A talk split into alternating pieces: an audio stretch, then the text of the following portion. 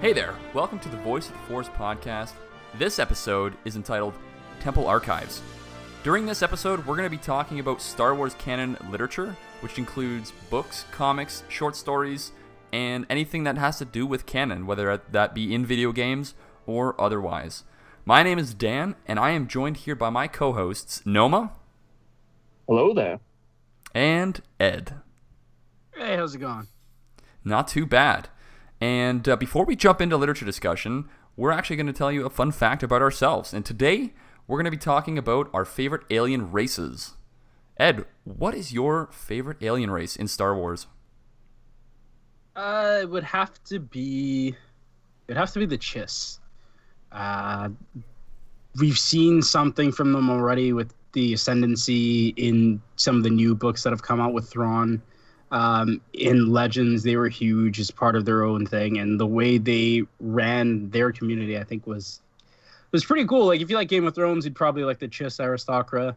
Um, just seeing what they do and how they come into the galaxy and how they especially worked in the old republic with uh, the imperial uh, intelligence faction and the empire as a whole is really interesting to see that alliance come through so who knows maybe maybe if disney does something right we'll see them come back somehow But who knows hmm I mean, we do have Thrawn is canon still, Yeah. thankfully. So Thra- i don't want Thrawn to be the only one so if he can somehow like Yeah. get the aristocrat in i'd be 100% looking forward to that Yeah, and That's in true. the Thrawn novels, we do encounter some other Chiss. Spoiler alert, Mhm. slightly.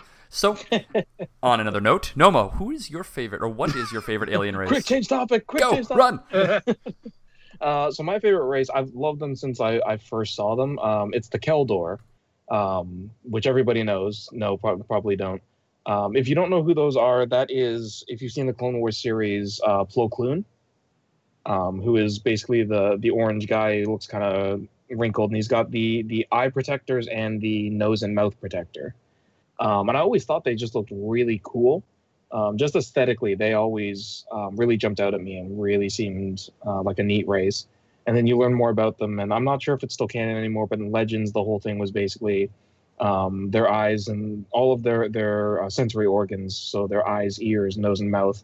Um, they didn't work with with a lot of standard planetary environments, so they'd wear these these things as um, protection, and it would let them breathe in the, the gases they could use and then also in a cool way that let them survive in space because they'd be able to to use whatever you know gases they had stored up and their skin was actually so thick that it could survive the vacuum for a while so i always thought that was cool and you see that a bit in clone wars and i don't know they were they were always the one race where i was like if i if i could choose a race to have to be in star wars it'd be those guys Nice. Yeah. mm-hmm.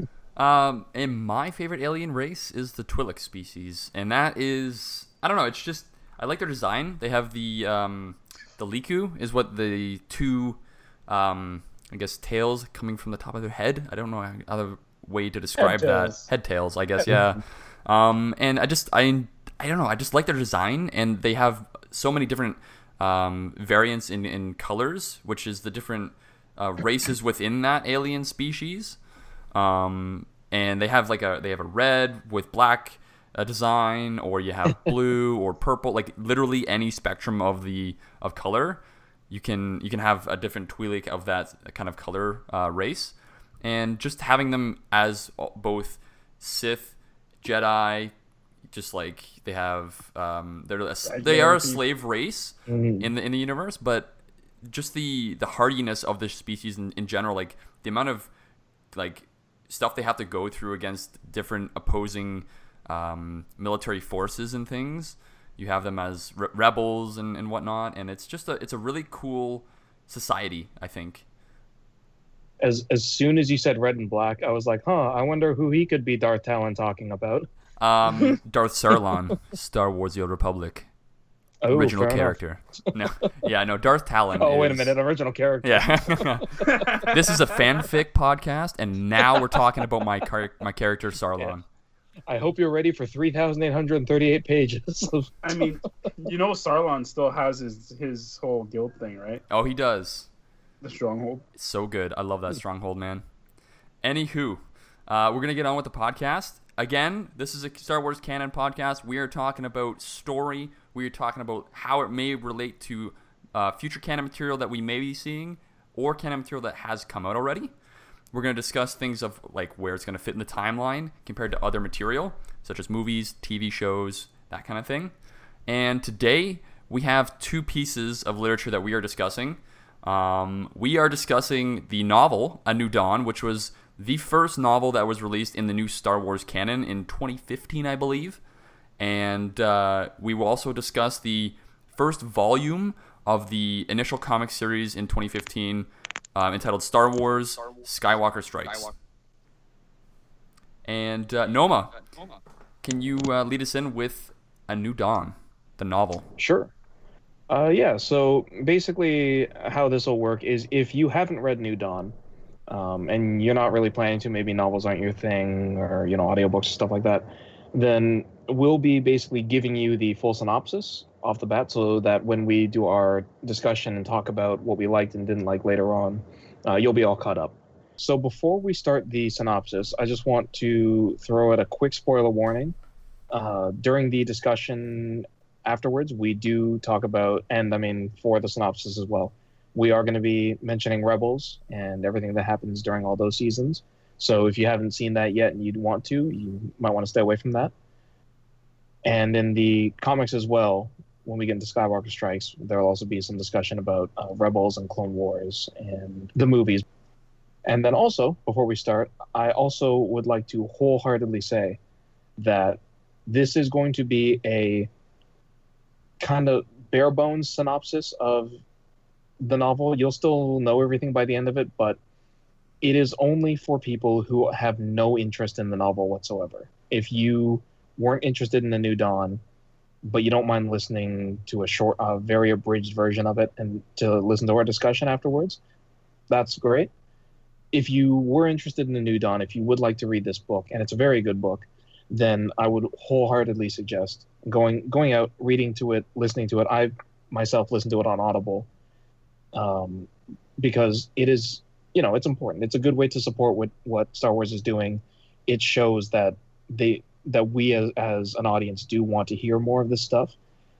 And, you know, honestly, bottom line, if we're not supporting the official releases, we're not going to be getting more of this stuff. So, you know, I think it is very important that if you love Star Wars, you love this stuff, go out and support it. I mean, we have to subsidize Solo somehow, guys. Come on. It, exactly. You can So- just hire a pilot. I oh my god. The best pilot in the galaxy.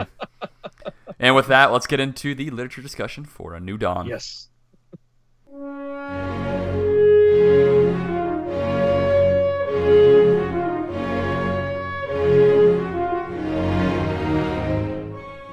The story takes place uh, at the very beginning during the waning days of the Old Republic, specifically during the Clone Wars. And so we start with a young Caleb Dume attending a lesson by the Jedi Master Obi Wan Kenobi, who is talking about the Jedi Temple's beacon. The beacon can be used to summon the Jedi back to Coruscant. Though hesitant at first, Caleb asks whether the beacon can also be used to send messages instead of summons, surprising the other Padawans and Masters present. Obi Wan states that the beacon could be repurposed in such a way, and Caleb asks what they should do if they received such a, such a message. Obi Wan says that, of course, all Jedi should obey the message and do as it says. As the lecture ends and Obi Wan begins to leave the hall, uh, Caleb asks a final question, which is what do they do if the message sent is actually a warning? Obi Wan ponders this and states that again, they should obey the message and wait for further instructions. So, in passing, this explains why Kenobi uses the temple's beacon to warn the Jedi not to return to the temple following the Jedi purge. It was at uh, Kanan's, or sorry, Caleb's kind of question. So, a while later, uh, after asking his question, Caleb and his master, uh, Depa Billaba, are talking, and uh, Caleb asks on what a Jedi must do if warned away from the temple, but no further orders ever come. She answers that it could be many different things, and there's no certain answer, but perhaps it will come to him in a different form. And then we from there we fade away and we get to phase one of the book, which is called Ignition.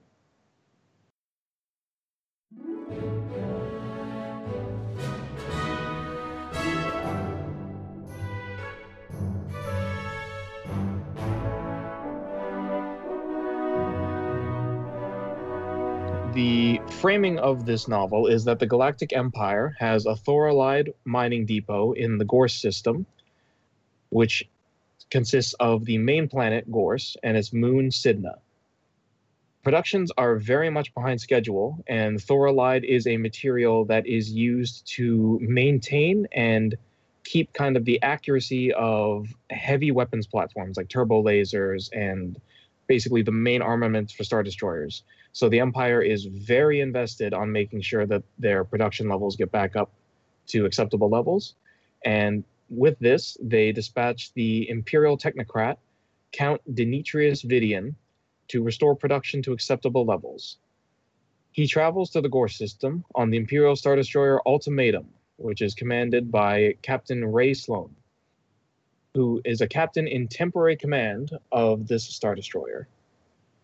To demonstrate that the Empire will not tolerate sloppy efficiency, Count Vidian orders the destruction of a lagging freighter that is holding up the Moon uh, the Moon Ward convoy called the Cinda Dreaming, which is a cruel move, seeing as how the Star Destroyer damaged the freighter as it exited hyperspace. So it is their fault that it was lagging behind in the first place.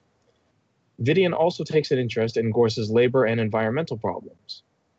The arrival of the ultimatum is witnessed by Hera Syndulla, who has been tracking Vidian's activities, trying to figure out what he's up to. By masking another ship's transponder, Hera is able to sneak her ship Ghost into the space traffic. Meanwhile, we see Caleb Dume, who has now adopted his name to Kanan Jarrus and has taken a job as a freight pilot. Kanan travels to the Gorse system on the freighter Expedient, which is hauling an explosive baradium bisulfate for a company called Moonglow Polychemical. Kanan's ship carries a passenger, his landlord, Okadiah Garson, who is a mining chief and also runs a cantina on Gorse's surface called the Asteroid Belt. Kanan spots Hera's ship zipping through ship convoy and is intrigued. He attempts to follow her. However, Hera notices and easily outflies Kanan, who is also noticed by Ultimatum, and his motives are questioned by Captain Sloane.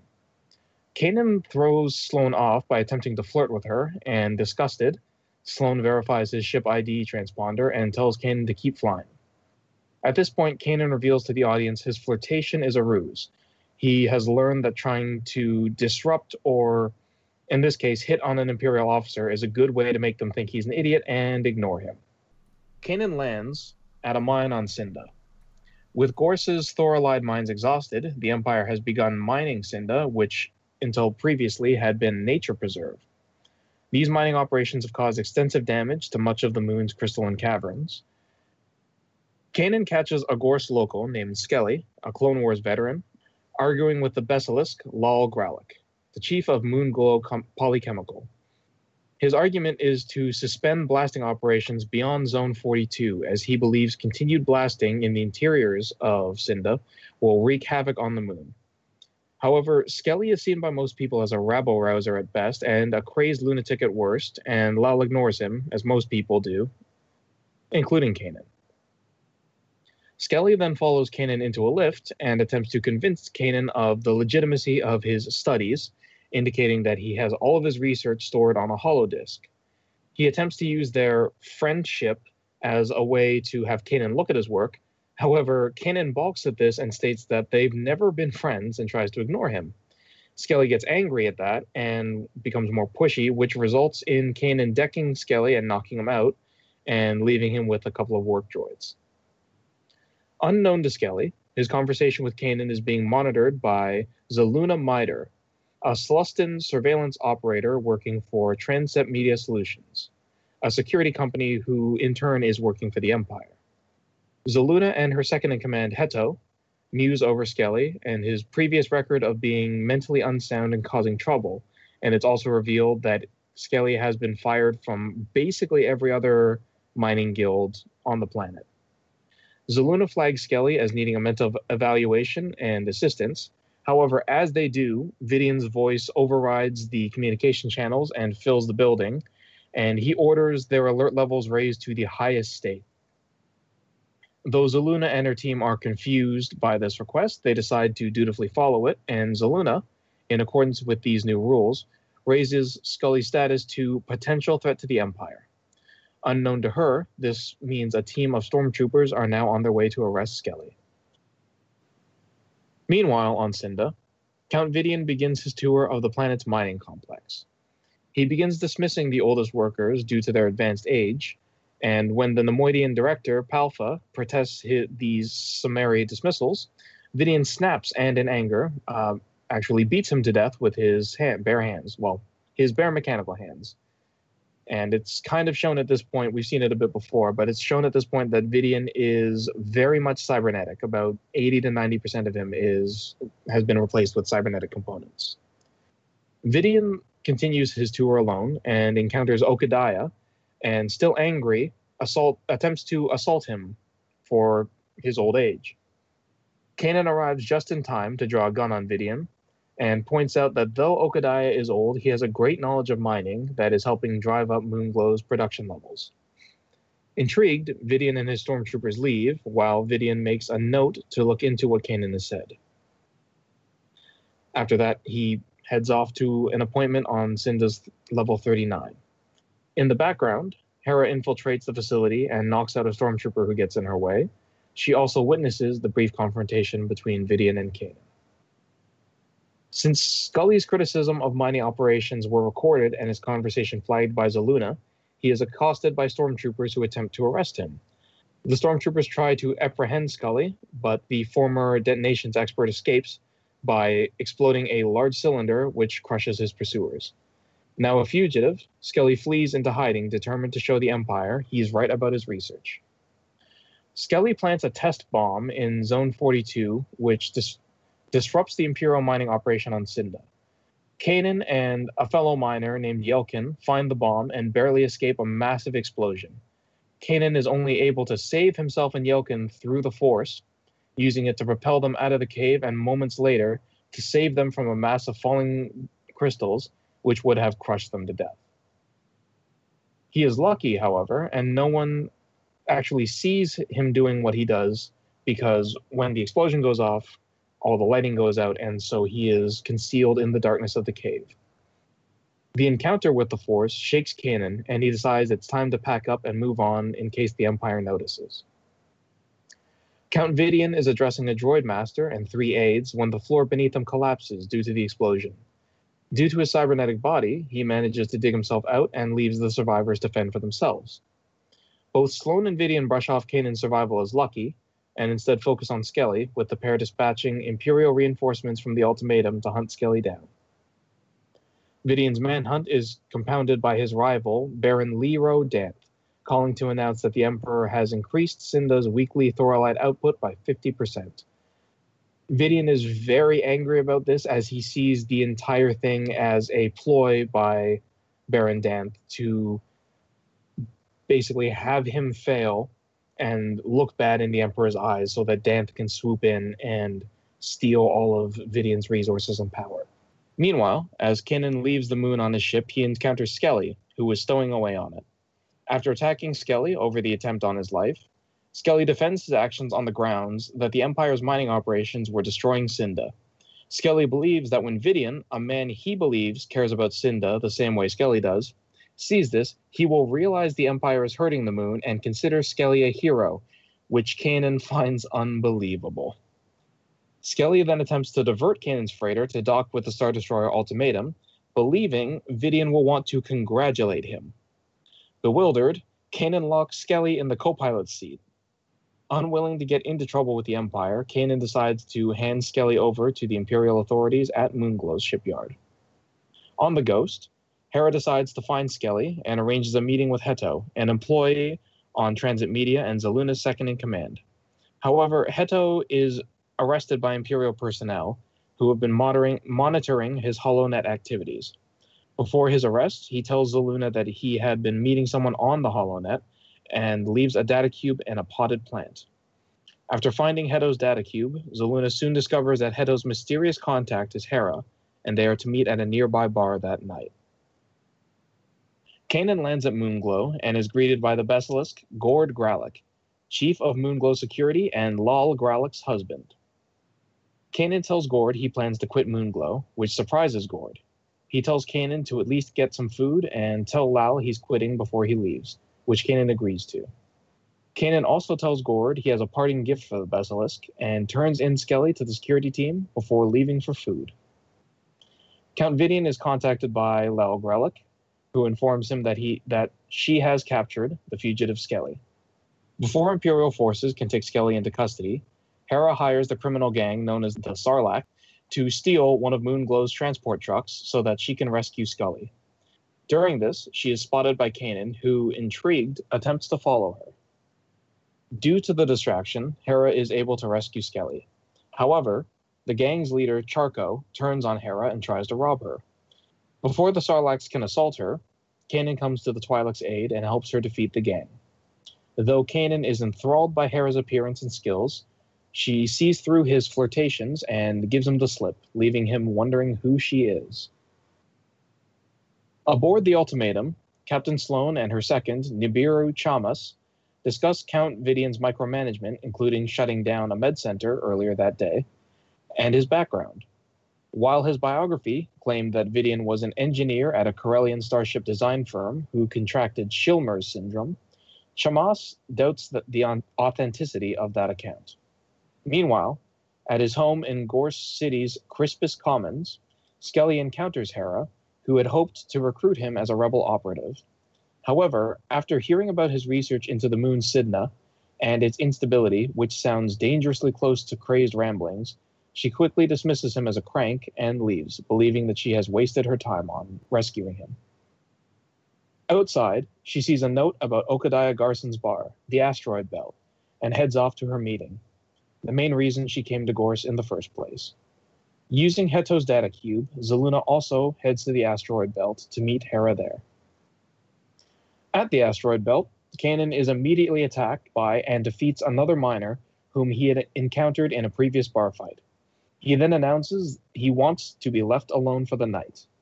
Shortly later, Kanan speaks to Okadiah, then meets Zaluna, who is acting very oddly.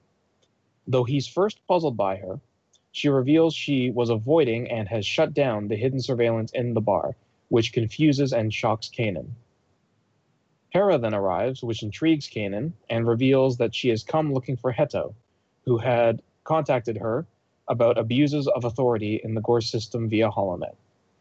Zaluna informs Hera that Heto was arrested by the Empire, but that he had managed to download sensitive Imperial information onto a Transept database, including a visit to Gorse by a mysterious man named Lemuel Tharsa 20 years ago. She lets Hera see Heto's cube, which turns out to have a detailed report on all the ways the Empire uses surveillance and what data it records. However, before Hera can fully sift through the information, Skelly enters the bar, and Zaluna, seeing him rightly as a crazed terrorist, flees with the data cube. Skelly informs Kanan, Okadiah, and Hera that Count Vidian is coming to inspect Moonglow in a few hours. Seeking an opportunity to speak to Vidian directly, Skelly asks his allies for help in securing an ID to get through the security cordon around that part of Shaketown. Due to Skelly's reckless nature and possible insanity, Hera is reluctant to help and Kanan point blank refuses. Before they can leave, however, an Imperial patrol enters the bar searching for Skelly and Hera. Kanan and Hera manage to outwit the stormtroopers by hiding Skelly in a closet and claiming that an intoxicated Wookiee is inside.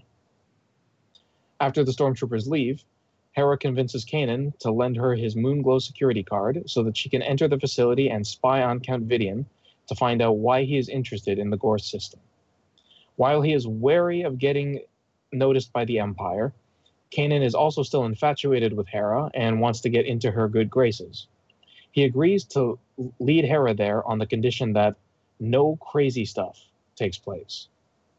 Hera also takes an interest in Lemuel Tharsa, a mining consultant doing freelance work for the Imperial government. She suspects that he is somehow connected to Count Vidian and believes that Moonglow will have the answers she is looking for.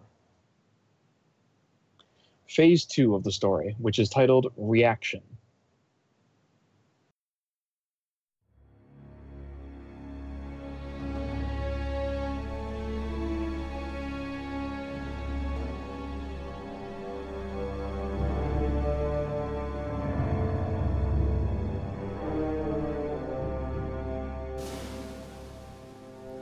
Captain Sloane and Count Vidian travel in the Imperial Lambda shuttle Truncheon to inspect the Moonglow Polychemical Factory in Shaketown. For the tour, they are hosted by the Besalisk Chief Operating Officer Lal Grelick and her husband Gord. Meanwhile, Kanan and Hera sneak into the factory in Okada- Okadiah's hover bus disguised as factory workers. Hera slips inside while Kanan waits outside as a guard. Skelly infiltrates the factory through the sewers and considers whether or not he should approach Vidian in the open, as he still believes Vidian will accept his data and save Cynda. However, Skelly is quickly spotted by Vidian, who tells him to come out. At this point, it seems Skelly wouldn't understand Vidian sees him as a threat if he was to beat him over the head with it, which is ironic, as after handing over his research holodisk, Vidian viciously beats Skelly for interfering with uh, Cynda's Thorilide output. Sloane and her stormtroopers attempt to apprehend Skelly, but he manages to flee onto a conveyor belt system. Following Skelly's escape, Kanan notices the commotion in Moonglow and attempts to i- jump the fence to the factory to save Hera. However, he is immediately spotted and detained by Sloane, who also recognizes him as the shuttle pilot attempting to hit on her earlier on. After learning from Baron Leroy Danthe that the Empire expects him to triple Cynda's Thorilide output, an irritated Vidian callously murders Lau Grelick by throwing her into a bath of xenoboric acid. Desiring to increase production, Vidian dismisses Skelly's warning. Hera witnesses Vidian in the act of murdering Lao and informs her husband Gord that Vidian murdered his wife. Initially disbelieving the rebel, Gord changes his mind when he sees the security monitor showing the scene playing out. Later, Hera escapes Moonglow and manages to convince Captain Sloane to release Kanan by presenting him his missing ID card. Vidian and his entourage prepare to depart on their shuttle. However, it is destroyed by a bomb planted by a now wrathful Skelly. Vidian and Sloane survive the explosion, but several of the stormtroopers are killed. Following the blast, a vengeful Gord attempts to detain Vidian for murdering his wife, but is beaten up by several of the surviving stormtroopers. Vidian decides to commandeer the hover bus Kanan and Hera arrived on in order to reach the spaceport in high ground. Kanan and Hera commandeer a nearby hover truck and follow Vidian, with Kanan determined to get Okadiah's bus back, and Hera still wanting to know why Vidian came to Moonglow, as she suspects that Vidian is up to something. Skelly also follows on a stolen speeder bike. At the spaceport, Vidian prepares to leave on the Lambda shuttle Cudgel for Sloane's Star Destroyer ultimatum. Before he can leave, Skelly destroys the shuttle with an explosive. Kanan and Hera arrive at the spaceport, vol- followed by a vengeful Gord. Vidian spots Kanan and Hera as they try to steal back the hover bus and orders them to surrender. However, they are very far away from him at this point, so he doesn't quite know who they are. The two try to escape with when Gord attacks Vidian. However, Skelly hijacks the hover bus and, panicking while not knowing how the hover bus works, almost kills Hera and Kanan and also manages to hit Gord with the bus, which allows Vidian to charge the Besalisk and kill him. After killing Gord, Vidian reprimands Captain Sloane for the poor security arrangements and issues an alert for Skelly and his companions, revealing that while he knows Skelly, he indeed hasn't identified Kanan or Hera. He emphasizes that the former is to be shot while the latter are to be brought to him. Kanan, Hera, and Skelly escape the spaceport on their stolen hover bus, pursued by several Imperial troop transports and two TIE fighters. Following a wild pursuit through the streets of Gorse City, the rebels manage to lose their Imperial pursuers and dump the wrecked bus in the pits. a series of massive dumping grounds for the planets. After landing the hover bus in a quarry within the pits, they find that Zaluna has accidentally stowed a board in the bus's toilet, where she tried to escape Imperial patrols the previous night. Due to the bus's thick door, Zaluna was unable to call for help. Kanan and Hera strike up an alliance to stop Count Vidian, while Zaluna reluctantly agrees to help as she wants to stop the Empire. The group also reluctantly adds Skelly to their ranks, which probably won't be a mistake, I swear. Meanwhile, Vidian and Sloane depart on a third shuttle, Bast- Bastinod. The Imperials are shamefaced by the loss of their transports, TIE fighters, and their quarry. With the help of Zaluna, the fugitives make their way back to the safe house at the asteroid belt, though Kanan does not tell Okadiah he is hiding them. During a private meeting, Hera tells her newfound allies that it is better for opponents of the Empire to work together rather than staging lone wolf attacks on them. Zaluna's decision to aid the rebels is further promoted by the news that her entire team at Transept Media Solutions has been suspended due to their ties to Hetto. The rebels also examine a surveillance device that Zaluna had located on the hover bus and learn that Vidian is planning to blow up Cynda in order to mine the moon's Thorilide reserves, a plan that he got from reading Skelly's holodisc. The rebels quickly realized that this was why Vidian had left Moonglow abruptly. Vidian had used Skelly's research on the moon's brittle surface as an inspiration for his scheme to meet the Empire's new Thorilide quota. Meanwhile, using Skelly's information, Count Vidian, along with Research Lieutenant Deltic and Captain Sloane, discussed their plans to blow up Cynda using bar- Baradium 357 explosives. Sloane fears that des- destroying the moon would cause the brittle Thorilide molecules to dissolve, but Vidian tells her that this is not the case and is determined to proceed with his plans for reasons which he has not fully disclosed. The following day, the Imperials detonate the area of Cynda where mining operations had been occurring. The explosion is witnessed by many in Gorse City, including Kanan and his companions. Seeking to stop Count Vidian, the rebels travel on Kanan's ca- cargo hauler expedient to Cynda. Upon landing on Cynda, they find a dying Okadiah at the site of the explosion. Kanan comforts Okadiah in his last moments. Then he and Hera erect a gravesite for the mining chief.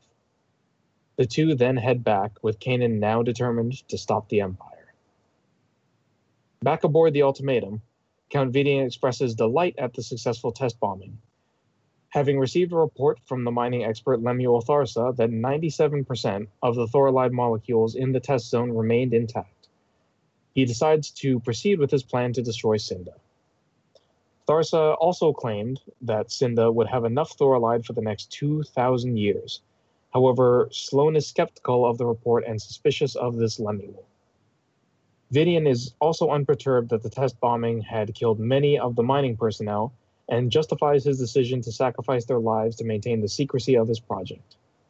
Vidian attempts to assure Sloane's loyalty by telling her that he can make her permanent captain of the ultimatum, a promotion that Sloane desperately wants. Count Vidian seems to wholeheartedly believe his plan will cause him to profit greatly while sim- simultaneously destroying his rival Danthe. Imperial forces impose restrictions on space traffic in the Gorse system f- to facilitate Vidian's plan and order all empty mining cargo ships to follow the ultimatum to the Calcoraan system. To hide Vidian's true agenda, Imperial HoloNet reported that Vidian was trying to stabilize the moon. After hearing the report, Skelly and Hera realize that Calcoraan is a major Imperial supply base in the sector and that Vidian plans to import a large quantity of Baradium 357 into the Gorse system. The four rebels decide to travel to the Imperial depot on Calcoraan to stop Vidian's plot. Phase 3 Detonation.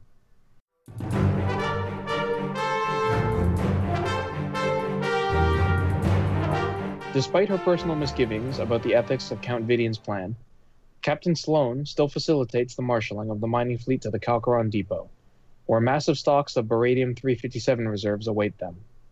While watching Vidian's staff prepare his personal behemoth of a mining cruiser, the Forager, for the operation, Sloane is briefed by the Imperial Science Officer Lieutenant Deltic, who theorized that the destruction of Cynda would cause debris to fall down on Gorse. Later, Sloane is contacted by Baron Danthe, who, while unaware of Vidian's project, knows that something is happening.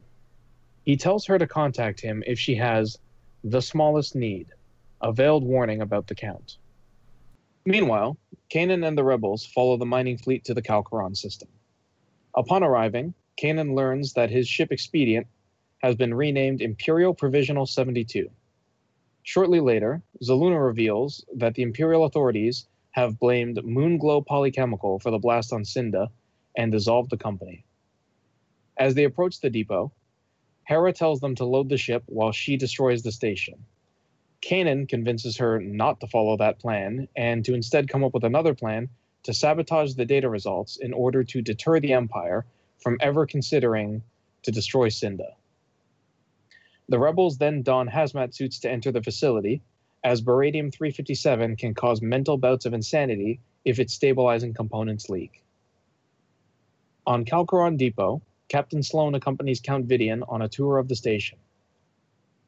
As they go on the tour, they come across several heat proof mining droids from Baron Danthe's firm being reverse engineered. Vidian claims that they are being checked for maintenance, though Sloane is suspicious. Vidian then departs on the pretext of finalizing his report to the Emperor. In Vidian's absence, Kanan and his comrades shove a droid into a loading tube to cause a distraction.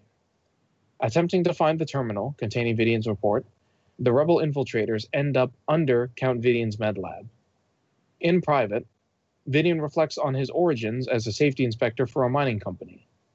After contracting a degenerative, a degenerative flesh disease that had destroyed his body, Vidian had spent two years bedridden until he was able to play the stock markets and increase his fortune to an insane degree. After being rebuilt as a cyborg with his winnings, Vidian had taken revenge on the mining companies by writing reports that discouraged surface mining on Gorse and many other worlds. Knowing the Emperor's fascination with creating world destroying weapons, Vidian wanted to use Cynda's destruction as a case study for future Imperial projects. Vidian then notices Hera and Kanan in the med lab with his advanced biometrics. The pair attempt to subdue Vidian to stop him from alerting the Empire. However, it is revealed that Vidian is immune to blaster fire, his body being built with cortosis as a safety measure. Vidian recognizes Kanan as the gunslinger from Cynda and attempts to initiate a live dissection of the two for fun, calling up an interrogator droid to immobilize Hera and Kanan. Before he can torture them, the Count is attacked by his own interrogator droid, which had been reprogrammed by Skelly and Zaluna.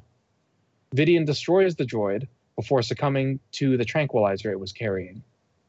After downloading Vidian's brain into a nearby computer console, the rebels discover that Vidian's true reason for wanting to destroy Gorse was to disintegrate the moon's Thorilide reserves. This was part of an elaborate plot to discredit his rival Baron Danthe and gain favor with the Emperor, as Vidian planned to hand over Cynda to Danthe after the moon was destroyed, but before the Thorilide had decayed. He then planned to swoop in with the revelation that Gorse's unworkable side had Thorilide reserves in massive numbers, and his new and improved heat resistant droids would be able to mine it, which is why Sloane had seen workers reverse engineering them in the first place. The rebels discover that Vidian's true name is Lemuel Tharsa, and that he had doctored false reports while pretending that Tharsa was a separate individual. In order to expose Vidian's deception, the rebels decided that they had to send a correct report about Cynda to the Emperor. Mimicking Vidian's voice, Kanan manages to lure Captain Sloane into the Count's med lab. After restraining Sloane with a stasis beam, Kanan claims to be an Imperial agent and tells her to send a correct report on Cynda to the Emperor, using the communication facilities on her Star Destroyer. Having completed their mission, the rebels escape on the expedient to return to Gorse in order to warn the people of the impending cataclysm. After freeing herself and the Count, Sloane informs him about the Emperor's agent. While now aware of Vidian's true agenda, Sloane seems to not fully believe Kanan, and she complies with Vidian's orders to dispatch Ultimatum and other Imperial forces to the Gorse system to stop the rebels. In return, and as thanks for his rescue, Vidian tells Sloane she will be awarded permanent command of the Ultimatum, which seems to steal Sloane's loyalty to the cause. Meanwhile, aboard the Expedient, Kanan and Hera attend to Skelly's injuries, which he sustained during the earlier fight with Vidian on Gorse. Despite Kanan's growing rapport with Hera, he does not trust her enough to disclose his Jedi past to her. Zaluna has a small crisis of faith and wonders if it's too late to turn her friends in and return to her old life. However, she tells herself she'd just be living a lie and might still die for knowing too much. She tells Hera she is committed to see their cause through to the end. Upon arriving above Cynda, the rebels find that Count Vidian's plan is in full swing. Teams are drilling holes into the moon with xenoboric acid to create proper areas for the explosive charges. A short time later, Vidian's ship Forager arrives to begin the destruction of the moon. To disrupt the operation, Kanan uses the ship's intercom to pretend he has contracted temporary insanity from a baradium leak and threatens to kill everyone in the convoy. At Kanan's instruction, Hera uses the expedient to harass the TIE fighters, escorting the mining convoy. After a brief dogfight and pursuit, the rebels charge Vidian's mining cruiser, the Forager, and manage to land in the rear hangar bay. Skelly has brought a bag of improvised explosives with which he intends to kill Vidian and destroy his ship, but Kanan makes him leave it on the freighter, not trusting him. The rebels fight their way through the ship's factory complex, though in the process, Skelly's injuries overwhelm him and he falls from a ladder, presumably to his death. The remaining rebels manage to make their way to the bridge to confront Vidian. Meanwhile, Captain Sloane attempts to aid Vidian, but is told by the Count to continue supervising the Cynda operation. As she attempts to find a course of action, she receives a Priority 1 message from the Emperor himself. Despite the intruders aboard his ship, Count Vidian is adamant in proceeding with the detonation of the explosives and destruction of Cynda. While trying to tamper with the ship's security systems, Zaluna is spotted and attacked by Vidian. Seeing Zaluna hurt, Kanan attempts to fight Vidian. Zaluna attempts to shoot the cyborg, but Vidian crushes the weapon, detonating its power pack, burning him and blinding Zaluna. Hera then enters the fray and manages to turn the tables by charging into the room with a hover forklift. Despite the setback, Vidian defeats the rebels and seems unperturbed, as the detonations are only four minutes away. Aboard the ultimatum, it is revealed that Sloane looked into Vidian's plan and discovered his scheme to destroy Cynda and its Thorilide reserves was part of a plot to discredit Baron Danthe. She also learned that he would frame her and her crew for, for sloppy work. She also discovered that Vidian had defrauded the people of Gorse by concealing reports of Thorilide on the planet's heat side. Revealing this to the Emperor, Sloane is contacted by him and ordered to stop Vidian's plan and preserve the Thorilide by any means necessary. Vowing to stop the Count, she orders her crew to rescind the detonation control link to Forager and gives orders for her stormtroopers to arrest Count Vidian. She charges the Count with presenting false testimony to the Emperor and attempting to destroy strategic assets. Unperturbed, Vidian reveals that he has one card left in his sleeve. His ship Forager alone has control of the detonation. Before his crew could restore the uplink, Sloane orders her stormtroopers to kill Vidian's ship crew. As the ultimatum and other Imperial ships begin bombarding the Forager, a three way battle erupts aboard the bridge between Vidian, the rebels, and Sloane's stormtroopers. As the ship begins to take damage from the Imperial bombardment, Kanan and the rebels attempt to escape. However, the structure of the ship begins to fall apart, and he is forced to save Hera from a falling catwalk by using the Force to halt it. Afterwards, however, he cautions her not to tell anyone about his powers. Together, Kanan, Hera, and Zaluna escape the doomed vessel in an escape pod. Meanwhile, a badly damaged Vidian manages to escape the bridge and make it to the shuttle the rebels use to enter Forager. A wounded Skelly catches Vidian on the ramp of the shuttle and mocks him before detonating his bag of explosives, killing the both of them. The ensuing explosion destroys the Forager and anything around it. Kanan and his rebel comrades narrowly managed to avoid the explosion. Through the Force, Kanan senses that Skelly had triggered the explosion and died, killing Vidian. Their escape pod descends into Gorse's atmosphere. Epilogue.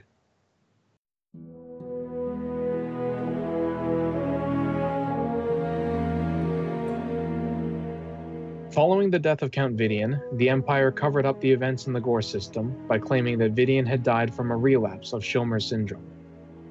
Meanwhile, Baron Danthe was granted oversight of the Gorse system and immediately commenced mining operations on Gorse's dayside using heat resistant drones. Sloane reflects on her encounter with the mysterious agent of the Emperor known as Kanan and wonders whether he was a rival to Vidian, never realizing that he was a Jedi or a fledgling rebel. Due to her effort to stop Vidian, Sloane's promotion to commander of the Ultimatum is honored by the Emperor, and she begins working with Baron Danthe for the betterment of the Empire. Meanwhile, a blinded Zaluna starts a new life on the agrarian on an agrarian world, we're not sure which, with the help of Hera and Kanan. After dropping off Zaluna, Kanan reflects that Hera never asked more about his Jedi past, which he is grateful for. Hera, in turn, reflects that she's not sure if Kanan is a full Jedi or just a person who knows how to use the Force, but she wants to let him decide whether or not to trust her with his past. The two rebels decide to continue their adventures together aboard Hera's ship, the Ghost. All right, so that is a synopsis of the novel A New Dawn. And now we'll go into the more uh, general discussion about it. So, what do you guys think about A New Dawn? Damn it, Skelly! Yeah. Out of all three of us, one of the things we all share in common is we all hate Skelly. I mean, how could you not? I mean, he did kill He Vidian. is- He did kill Vidian. Otherwise, he would have That is lived. the- He- That's that not is- even a saving grace. It's not. I'm No. sorry. They No, could it's have not. done it another way. It was funny though. Skelly are Skelly many- played a part.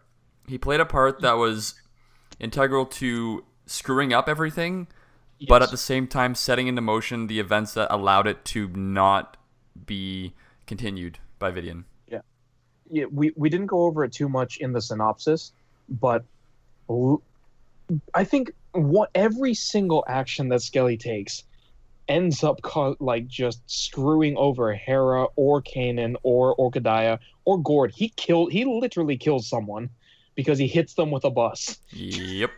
Yep. And then that lets Vidian kill Gord. Like as soon as I heard that part, I was like, all right, Because you liked killed him. Ford up to that part, right? And you're like, Yeah. okay, he's not a bad. Yeah, guy. Gord He's setting up and yeah, it, it- I love them. I loved everybody that was like working and Okadiah and everybody like that. All the mi- Yeah. minor characters were really cool. I enjoyed them. Um, And Skelly, killed him. So It- there you go. Yeah, it's it's basically how dare you you care about the fact that your wife was killed. I want to save a planet, so I'm gonna hit you with a bus. right. It's ugh, he's just yeah, he's awful. On another note, though, uh, this was a pretty cool introduction to Kanan and Hera meeting Mhm. and kind of giving them a start off of where they met, how they met, and then how they kind of fell in together as a as a, a duo of, of rebellious people, I guess. And uh, it, I, I thought it was really cool. Like I would definitely love to seen this animated, like Oh, the yeah. entire like Yeah. mission of saving Gorse. This is a series or just like a movie would be great. Yeah, yeah, for sure. I mean, we'd have to put up with Skelly, but or even like a few episodes of like a Rebels type series, like a, a Mhm. prequel kind of thing. That'd be kind of cool. even that, yeah. Um, Yeah, I'm- I go ahead. oh I uh, I ended up um, listening to the audiobook for this one, and in it, the guy, uh, the narrator, I think Marc Thompson, does an excellent job. Woo! To the Thing. Yeah, man. He also he also gives Skelly the most annoying voice I've ever heard. Well, he kind of talks like this the whole time, That's Yeah, actually just- not bad. That's a good impression. Thank you. and he never shuts up.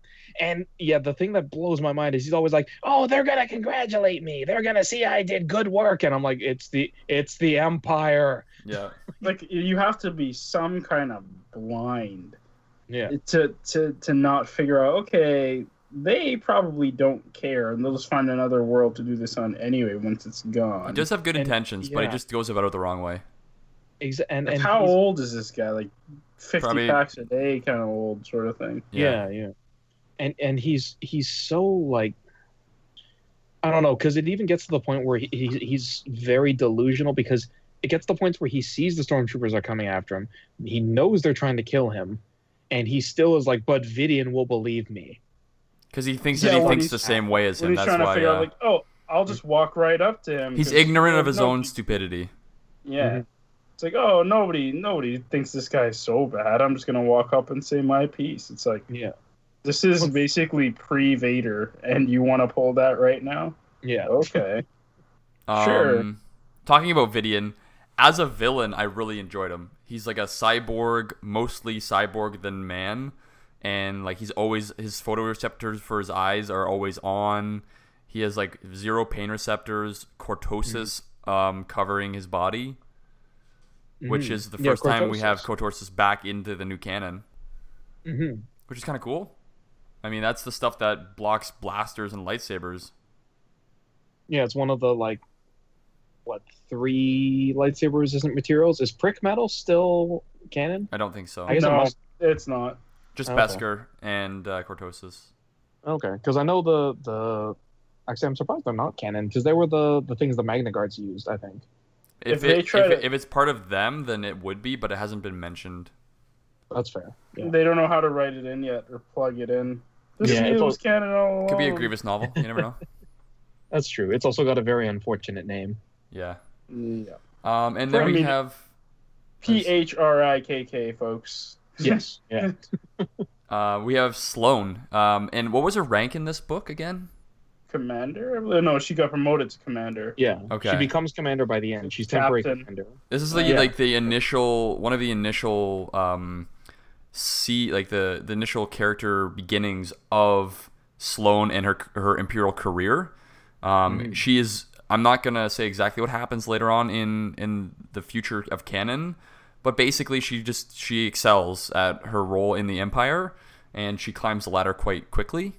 So it's really interesting to see her as um, a commander, and I guess before that, uh, even lower rank in the imperial um, military or navy, I guess. But I, I just thought it was interesting that she worked alongside such a um, how do you describe Vidian? Such a careless uh, worker, like a, a careless leader, you know. It, Um, yeah, it's, it's well- interesting to see her adapt to that brand of callousness. See, this is where like the next thing I want to talk about comes in with the uh the ultimatum itself, like the ship itself. Like Imperial ships and the life on them for everything that you see in novels and the movie and stuff, it's like it's a symbol of something. And when she has to decide, you know, you know, is it Vidian or is it the Empire? Like is it the ship, the ultimatum? Her commander didn't even come first. It was the actual ship itself and everything it has to, and everything it symbolized with the Empire was like, no, this is what I believe in. This is what I'm gonna do. So Mhm. like the pre- the ship alone was I think a huge factor as well. That daunting thing that he came in on, that the that the rebels themselves had to infiltrate. Skelly getting involved with the ultimatum, and and just in general the the ship itself plays such a huge role in the story as to what at least one of the sides is fighting for and what they believe in, and then the symbol of why we can't let you know the empire have their way for the rebels. Mhm. And they, they do a really good job of, of setting up the Star Destroyer's power because when, when they first introduce the Forager, you get this huge description of like how amazing it is and how um, how incredibly difficult it would be to hurt it because it's got these super powerful shields and you know because it's supposed to be it's supposed to be used to mine through planets so the shields are stupidly powerful and it's got all these point defense systems and it's like its own monstrosity and the ultimatum just sh- rips into it Yeah, because the, the Forager is like a space station, is it not? yeah it's it's, It's, like a multi. a Sorry. Yeah. No, no, worries. It, yeah, you're no, you're right. It is. It's described as a ship, but like a very. It's almost like an ungodly like frigate or like a an ungodly cruiser. Like it's Okay. this giant moving monster. I think I, I Uh, pictured it as a different kind of system. Um, that just could have been me not reading the description of it very well. Um, but yeah, the Forager was an interesting ship to kind of introduce into the universe. You know. Mm-hmm. Oh yeah, and and I, the the scene that always hits me is when they're talking about all the turbo lasers just firing and just Destroying. decimating. Yeah, and it, it always brings me back to Rebels when they're sieging Atollon and just yes, those. yeah, yeah. Oh But- my god! And then Thrawn's just like, yeah, fire on, or when Yeah. he's at uh, Lothal and he's like, fire on the city, Yeah, and yeah, it's just like a barrage of green. It's like, oh yeah, you see that coming, it's death. yeah, and you you can really tell how terrifying these things are supposed to be. Because I mean, as great as as Star Destroyers are, I mean, what are their contributions during the main three movies? It's shooting Showing at, up and looking menacing. yeah, right. You, it's shooting at a blockade runner, but it doesn't destroy anything. Um, it's appearing over Hoth and getting ioned. crashing into the Death Star. Yeah, uh, yeah, the biggest one crashing into the Death Star, and then getting shorn in half during. Uh, oh, let's not even talk. Oh my god. Although I will counter that by saying, um, when the Chimera shows up, Oh, oh, not the Chimera, sorry, um, f- uh, the, when the Executioner, when Vader's ship shows up in Rogue One, and just it just smashes into that cruiser or into that transport and doesn't even care. yeah. It's just like, oh hi, Yeah. what are you doing here? That was an I just- amazing, oh, no. amazing part. I think we Or- hit something. Yeah, we hit a road bump. All right, now kill everything. that that part was like, oh boy. Yeah, especially because like we're all gonna do this. We're gonna get away. We're gonna boom. You're dead. Yep. yeah, that part was glorious. Is there any other parts of the uh, novel that you guys really enjoyed or didn't enjoy? Well, I mean, you got it with um, Hanan. Uh, Hanan. Wow. Yeah. No. Hera and You Kanan. you you just invent. Actually, no, I, I didn't. No, I, I don't didn't. know. I don't know what their sh- I don't- don't know what their shipping one. name is, but I think you just have- invented it. Hanan or Kara, both of those sound weird. yeah, right. But yeah, the the development of like okay, like you said, how they met, and then you can see like Kanan from the start. It's just like, okay, cute girl, doing a Yes. thing. I want to do a thing too. I had no problem. This actually, I was just gonna leave and Mhm. start over somewhere else because you know, force powers and me don't want them. mm-hmm. Now it's like, oh, girl says gonna do something. Let's impress girl a little bit. Let's do that. Yeah, uh, Ed, Ed wrote down as a note uh, Hera Kanan's kryptonite, and I think that is very appropriate for this. Uh, He's like, This I don't know what I should do, but I really like you, so yeah, sure. mhm. Yeah, like there's some parts where Skelly's like, "Hey, like, hey, Kanan, can I use your pass?" No, Skelly, get lost. Hera, and then Hera's like, "Can I use your pass?" Yeah, sure. Here you go. Yeah. I know you're not crazy, even Yeah. though I just met you. And they met in a back alley, wasn't it? Um, Yep. she was wearing a Yeah, cloak, and then she a like jumps fight. him. Yeah, she she gets jumped by some people or something, and then uh, he comes around and she kicks all their asses. Some Mhm. Twi'lek judo. Yo, Yeah, and, and Kanan helps and gets thrown into a bar, basically. yeah, Um, yeah, they, they they they start off with a very kind of stere- stereotypical dynamic where it's the very much like the guy's all all goo goo eyes for her, for the girl, and Hera's just like, oh god, it's I have this a guy. job to do. Yeah. Come on, guy.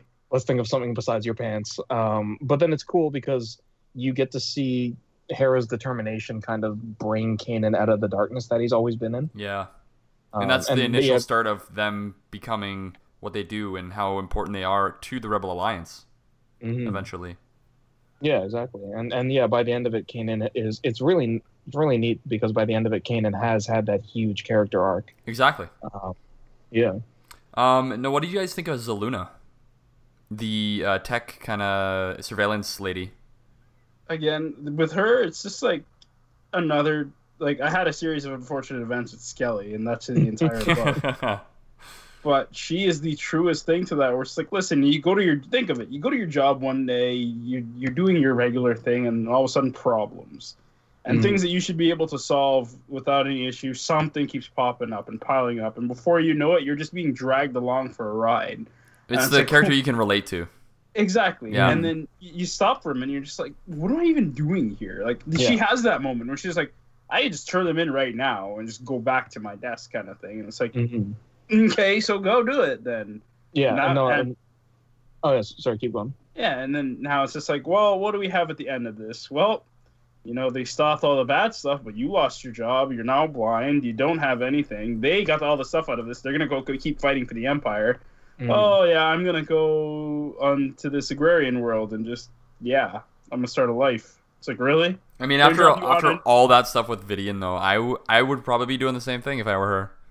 The Mhm. thing is like She's like, I'm done with life. tech. Yeah, I'm just done Start with a- tech. But start a new life on a planet that you can't see because you're blind. You're on your own. Oh yeah, she was Have- blinded. Yeah, it's like, Yeah. well, uh, what are you gonna set up with? I understand this is the Star Wars world, but come on. I mean, she blind. could she could eventually get photoreceptors like drilled into her skull. Uh, you know how big Celestine's eyes are? Yeah, yeah, she, that's she true. does. That'd be She does badass mention though. a, yeah, bionic Celestine. Yeah. She does mention at one point on that planet that there's like a, a girl from like a nearby town or something that comes by to check on her. yes. Oh, well, she has Yeah, so yeah, so she's not going to be like completely e- worthless. But uh, going back a bit, yeah, uh, the part I was talking about her crisis scene that that is actually my favorite moment of that character is where they're they're I can't remember what they're doing. Yeah, they're they're going from uh, Calcoraan back to uh, Gorse, and she's sitting there like, what what happened yesterday? I was at my job. Today I'm a I'm technically a terrorist. Exactly. Yeah. And um, yeah, and so she has the, that crisis scene where she's like, I could turn everyone in. Maybe the Empire would forgive me. And I'm like, no, that like, a lot of people would probably be like, oh, that's the moment where, Skelly. Skelly would be like that. yeah, Yeah, exactly. Like, mm, well, no, but I, I feel like a lot of people would be like, oh, that's the moment where a character was ruined because she died. And it's like, no, that's that's like, that's her, her most. I know she's an alien, but that's her most human moment for me. Because I think a lot of people, if you were just a normal person and then 24 hours later you're part of a technically terror, well, rebel terrorist group, right? Exactly. Um, You would have that I keep- conflict. I mean, you've got a literal man who's just who's blown up like three starfighters, like three shuttles and like fifty people. So yeah, you're basically part of an extremist group. Yeah, and I think a lot of us would just be like, "Oh my god, how did this happen? How do I get out of it? What like?" Yeah. How do how do I save myself, right? Yeah, and that's a yeah. discussion she has with herself, you know? Mhm. I, I was gonna say going back a little bit because the one thing when I first uh, listened to this book, the one thing I didn't like with Vidian was I thought he was too over the top, especially with the fact that he kills like four people in like broad daylight and people see him do it, and uh, he's just like, eh, nobody will care, so whatever. Um, For And so at I- efficiency's sake. yeah, exactly, right? Like, oh, See- no, don't worry, it's for this. Um, and then what I realized was because I was thinking about it and I was like, oh, I don't know why they did that. And I thought about it and I went, oh, because Vader just kills people left and right and nobody cares. There we go. hmm I was like, because I'm gonna bring in hate making contribution to this. Remember how everybody was calling uh, Kylo, and he is to a certain extent like a Vader fanboy. Yeah. hmm So I see Vidian as kind of like a fusion of Count Dooku and Vader, and he's trying to be both of them at the same time. But it's like this this, this facade is more because he's doing that whole like, well, it's Count first off, so you know he's like aristocrat to some to some degree. Self-made, Mhm. yeah. Yeah, and the way he walks about, like looking down at other people, but then being ruthless at some point, point, how Vader would be after like sweet talking them or just saying it how it is, and then you know, like you said, killing people in broad daylight, and Mhm. then he gets those moments where it's like it cracks, and like with Skelly, and he's just just beating them. Yeah, that was that was brutal. like Oh, I'm sorry. You mean the best part of the book? okay let me let me let me finish like that was that was with the whole like yeah i'm just gonna the way it was described Mhm. I won't lie. I kind of read it over five times Oh, trying God. to visualize it because I was just like, you know how many times I've already done this? All right, go, go, go for it. Yeah. And it's just like, yeah. And what when I read that, and he's making he's making an escape. I'm like, nope, nope, don't let him, don't let him. Like you, you, how badly have you been beaten to then still make it away in your crazy decrepit state? Like that is. Yeah. Why is it a series of unfortunate events? She's unfortunate Skelly and not just, you know, a good to good job Vidian kind of thing. I I can't even say that because he couldn't finish. How about the scene with uh, Vidian killing Gord's wife? Okay, that That was brutal. I was just more mad at Skelly at that point because I didn't have sides. I was like, okay, Vidian's trying to do a thing, the rebels are trying to do a thing, but then just killing the that almost came out of nowhere for me. So I think it was like, you can't be that mad, dude. You can't. Oh, you are. Okay. Yeah. Is there any other pieces of information in this book that you guys really enjoyed? Mm, I think that's that's it for me. Um, I do have to say Marc Thompson did a fantastic job, and the editing crew for the audiobook was awesome. As usual. mhm. Uh, oh yeah. yeah. if you if you guys haven't listened to any of these Star Wars audiobooks, I would recommend it heavily if you are uh, driving a lot or have a, a decent commute or sitting at a job that you, allows you to listen to something while you're working. Um, it's definitely a great way to pass time, um, and they are phenomenal. Audible, please sponsor the podcast. And Audible. more more free credits, please. yeah. Yeah. Yeah, d- I think it's safe to say we all use Audible for the audiobooks. Oh yeah. Yeah, and uh, I I would highly recommend it for sure. Uh, I, I do have one last thing to point out because I just realized it, which is it is my only gripe with the book, um, which is as much as I love Star Wars and I love the whole world and the universe, I, I am not a huge fan of when outside sources of material have to be like, oh, remember this little thing or oh, remember this one line in the movies. This is how it all came to be. Um, in some ways, I think that can work, but like sometimes I, I'm not a huge fan of it. So the beginning of New Dawn, when it turns out that the entire reason that Obi Wan sent that message from the temple to warn all the Jedi not to return Oh yeah. was yeah was given to him by by Kanan or by Caleb at that point. I was not a huge fan of that. So you're Um, saying that like you got the idea for the message to do that? yeah, because well, and and so I I think it was just the way it was handled, and I don't I don't want to uh, critique the writer because I'm not a professional writer. I don't know how to do any of this stuff. Um, but I felt like it went a little bit too far because I like the fact that he says, "Can the temple be used to send messages instead of uh, summons?"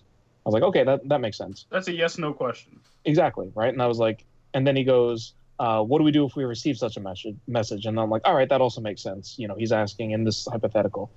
But then it was the last one. It's the what if it's a warning? And I'm like, now we've gone too far. It's like how would you ever like? Come on, really? That- You don't go from A to B to for, to F. Exactly. A, That's fair. A B fire. Like, Now Yeah. I'm gonna talk as a professional teacher.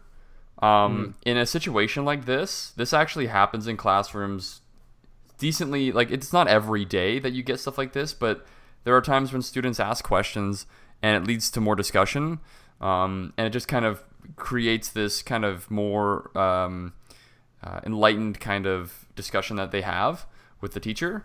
Um, so I can see that, but I, I do agree with you with the the warning piece. Um, it is something that kind of came out of the blue. Like, what if it was a message? What if it was a warning message? Um, I could definitely see if something happened in like uh, Caleb's life, Kanan, um, recently as a as a Padawan, or not even a Padawan. He was just a, a youngling. mhm. Um, to uh, maybe like something that was urgent enough that he maybe thought like if someone would have warned me about something, maybe I would have gotten away. Like that wouldn't have happened or something. Um, That could have given him the idea. I'm, I'm just thinking like through his thought process as a character. But yeah, I, I do agree with the the warning was kind of a little a touch too much almost. Yeah. Um, but I, I do like the continuity as they were discussing this, like Obi Wan and the younglings, um, and Depa Billaba being there as well and kind of taking note of Caleb. That was really interesting. Um, and it does, yeah, like you said, flow into Rebels, where Kanan opens the holocron and uh, plays a message from Obi Wan. hmm Yeah, and then then to offset that um, that little negative I have, the one thing that I really really liked about this book um, is that I believed 100% of the way through that I was reading about Kanan, I was reading about Hera. Like there are sometimes when I read um, some of the some of the legend stuff or some other uh, fiction that I like to read where they'll have an established character and the way that they're written, I I I disassociate with it a bit because I don't really believe that's how the character would act. Um, but in this book, 100%, I 100% believe that Kanan is a ex Padawan who desperately doesn't want to get anyone close in his Yep. life. No, that was well written. Like I, I did no no hard time believing that these were the characters that were being um, presented. Yeah, and I, I think a big part with Kanan as well is that, especially when you when you learn about the life that he's been leading, he's been leading leading a very um, immoral life. Right? He's been doing a lot of of harder stuff. He's been uh, dating a lot of women, breaking all the Jedi codes. And I, I remember reading all this stuff, and I was like, wow, he really reminds me of Cade Skywalker, um, who is in the, the exact same position. big legends. Yeah. Oh yeah, huge legends. But I think Dan's seen some of that too. That's the Oh. um, that's the uh, Luke Skywalker's grandson, isn't it? Yes, uh, Yeah. Legacy. Yeah. Yeah. Um, but that's the when you meet Cade, it's the same thing. Like He, yeah, you actually now that you think about it, like he doesn't want anything to do with the Force, that kind of Yeah. stuff. Yeah, the that's very Skywalker similar. name. yeah he hates he hates that name. He's he's doing death sticks so that he loses his connection with the Force. Right, and he yeah, Uh, that's actually an interesting connection. I never actually made that. Yeah, and, and because that uh, because Cade was my first kind of look at an exiled Jedi. Um, I mean Obi Wan and Yoda. I mean I guess they were my first ones, but you don't really feel that with them because you just kind of see them. You don't, you don't see what they were doing. hmm Um, yeah, with Cade, I was like, oh wow, this is like what a guy in this situation would be like. Someone who who isn't being a monk somewhere. He's trying to live in the world, so he'll do the opposite of what a Jedi should. So I thought that was really cool. Let's get into the next piece of literature, which is Star Wars Skywalker Strikes, which is the first volume in the Star Wars comic series that was released in 2015. And uh, Noma, do you want to take that away? Yeah, sure. Uh, before we start Skywalker Strikes, um, I just want to reiterate that if you guys have an interest in the comics and they are good, um, you know, please go out, take a look at them, support uh, Star Wars and you know Disney and all those guys. This synopsis will be for people who either aren't interested at all in reading this book, but still want to uh, listen to what we have to say and join in the discussion, so they're caught up to speed. But uh, you know 100% you know support the official release stuff. Help them out because we're not going to get awesome star wars canon stuff with this any other way. Exactly. hmm and with that let's get into skywalker strikes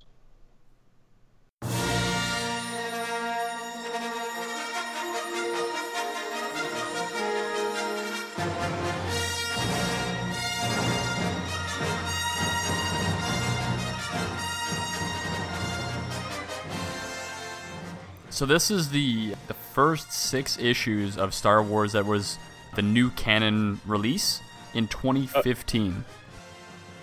at the beginning of skywalker strikes there's a little bit of a prologue this prologue is taken off of uh, the wikipedia article for it but we basically get a little bit of a prologue that says in the aftermath of the battle of yavin between the galactic empire and the rebel alliance in which luke skywalker destroyed the death star the rebels used their decisive victory as a catalyst to try to destroy the empire once and for all the empire meanwhile wants to use jabba the hutt as a weapon supplier and has arranged for an Imperial negotiator to meet with Jabba's emissary at Weapons Factory Alpha on the moon's Cymoon 1, part of the Corellian Industrial Cluster.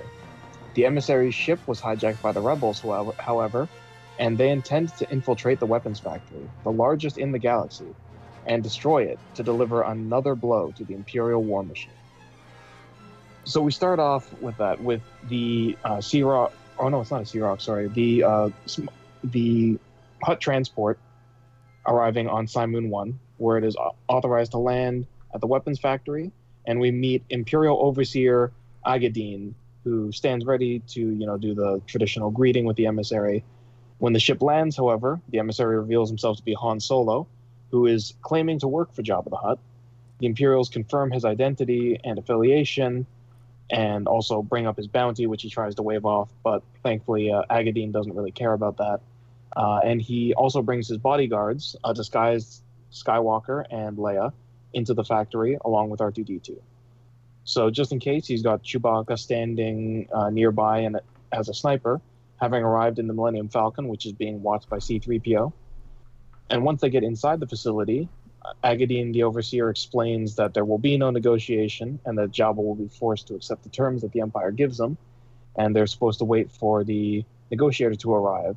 However, at that point, R2 starts uh, leaking, let's say, a, a liquid onto the floor and electrocutes it, which takes out the stormtroopers. And as that happens, uh, Luke and Leia reveal themselves and fight the remaining troopers. So we get a little comical scene where they try to get the location of the power core, and the overseer says, "Oh, I'm a I'm an officer of the Empire. I'd never tell you guys that." And then they point weapons at him, and he goes, "Oh, that way." So they make their way towards the power core, where they plan to destroy both it and the entire facility. And around that point, Han also tells 3PO uh, to give him a status report, and 3PO tells him that he can engage the ship's autopilot once the rebels are ready to leave. So while this is happening, though, there has to be a spanner in in the works. So Luke kind of reaches out with the Force and senses a nearby presence. And following that presence, he finds a huge cage that is just full of Imperial slaves, uh, where he's confronted by a guard. So Luke, who, you know, he thinks he's got that Jedi training, he tries to do a Jedi mind trick, and it just doesn't work at all on the guard. He tries to do the exact same one that Obi Wan does on Tatooine, and nothing happens. So instead, he copies Obi Wan again and cuts off the guard's hand, uh, and that allows him to kind of break out the slaves and lead them to the other rebels. And while he's doing that, R2 successfully uh, lowers the safety restraints, and Solo sets the power cores to overload in 10 minutes. So everything seems to be good. Skywalker returns with the slaves, and Han o- orders C3PO to turn on the autopilot so the Falcon can pick them up. Uh, however, Chewbacca interrupts him and says that the Imperial negotiator has just arrived on his shuttle, and unfortunately, the negotiator turns out to be Darth Vader. So, you know, they're in a bit of danger now. So Han tells Chewie to stand down and not take a shot at Vader, as he knows if that happens, you know, everyone's going to be on alert and it's going to make things a lot harder. However, Leia orders the opposite and tells him to kill Vader. So Chewie takes the shot, doesn't work. Vader deflects it, and Chewbacca keeps trying to take him out. And Vader ends up actually using uh, the stormtroopers that are with him as human shields to just absorb all of the the bowcaster bolts. And uh, eventually, just kind of reaches out with a force and collapses the area that, that Chewbacca was on. So we're not too sure what happened. Chewie kind of jumps out, looks like he might have survived. Vader tells the entire moon to go on alert, but he also sends a Skywalker, or Luke, and recognizes him as the man who destroyed the Death Star. So now things are in a bit of a panic, right? So because they're unable to contact Chewie, and the entire factory is on alert, Solo orders C3PO to engage the autopilot to pick the rebels up. However, C3PO tells them that he tried that, and it turns out that the area they landed in is home to the native scavengers, and they've started to dismantle the Falcon. So the autopilot's not working anymore. Around that same moment, the stormtroopers arrive at the rebels' location, forcing them to try and make a force or force their way out. The rebels enter a hangar housing uh, AT-AT walkers, one of which Solo plans to commandeer in order to get out of the factory before it explodes.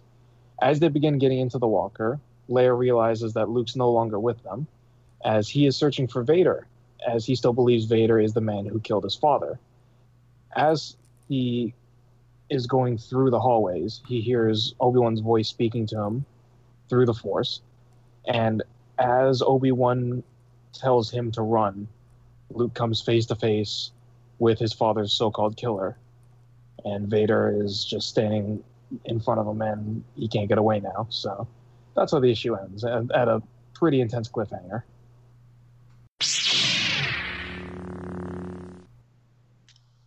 And so with that, we head into issue two, which starts on that same high note. So we get the battle with Vader. So Luke doesn't listen to Obi Wan's advice, and instead of running from Vader, he decides to stand his ground against the Sith Lord. So Luke angrily tells Vader that he's the man who murdered his father. Um, Vader, on the other hand, completely fails to recognize him, and he just says, "I've murdered many fathers. You'll have to be more specific." So that throws Luke into a rage, and he attacks Vader, which goes about as well as you'd expect a pre-episode five Luke versus Vader fight to go. He loses in about two hits. Uh, so yeah, Vader just kind of nonchalantly parries his blows, knocks Luke to the ground, and then just to add insult to injury, Force pulls the lightsaber to his own hand. And instead of killing Luke, Vader continues to question him, basically saying, uh, it's saying, "Who are you? Why are you on Cymoon One?" And the angry Luke then replies that he's the one who, or he was at the Death Star when Vader murdered Obi Wan, and Vader then kind of mocks Luke by saying that Obi Wan was a poor example of a Jedi Master, and stating that if he was a better Master, Luke wouldn't have lost so quickly. And although he and Vader then immediately threatens to execute Luke if he doesn't reveal any more information to the Sith Lord, but although he's being threatened with imminent death, Uh, Luke refuses, absolutely, and just basically is like, you know what, kill me. It doesn't matter. And as Vader's about to strike the killing blow, he becomes aware for the first time of whose weapon he's holding, whose lightsaber, you know, his lightsaber. So, thrown off by that, he hesitates just long enough that the the ceiling collapses and basically a rogue at-at foot just slams into the ground near them. So both Luke and Vader are knocked clear of one another and are completely confused. However, Han then alutes, alutes? I'm sorry. Let's try English words. Han then alerts Luke over the intercom that he is attempting to clear a path through the facility and that he should join with them and the rescued prisoners in following the AT-AT out of the facility. Leia, on the other hand, is busy uh, criticizing Han's clumsy piloting of the AT-AT, and Han in turn blames that on the AT-AT's terrible design. So they continue to banter as they're, you know, stomping through the facility and causing untold havoc. Uh, however, quick, Vader quickly recovers and orders the stormtroopers to kill all the prisoners and the rebels. In this confusion, Luke is busy asking Obi Wan for guidance and killing Vader. Doesn't get a response, unfortunately, and he is desperately trying to prevent the prisoners from dying. However, it doesn't really work, and he realizes that it's all in vain, which disheartens him a lot. And seeing Vader easily kind of just slaughtering the prisoners, especially with his own lightsaber, just kind of saps his morale. So at the same time, R2 is struggling to activate the cannons on the AT-AT, uh, to which Leia hope, hopes and pleads over the intercom for C-3PO to arrive in the Falcon quickly. However, 3PO is just bungling things up as usual. He's just kind of standing there screaming as the locals continue to disassemble the Falcon. And uh, Sorry. No, no, it's, it's pretty standard 3PO stuff. it is. Really There's a really good part coming up with 3PO though. Oh, I know. And so Han points out that he left a blaster in the Falcon, to which 3PO basically just goes, "Oh, I'm a protocol droid. I can't shoot people." And Leia goes, Leia and Han just go, "You, you have to. We are not going to get off the planet unless you actually do something."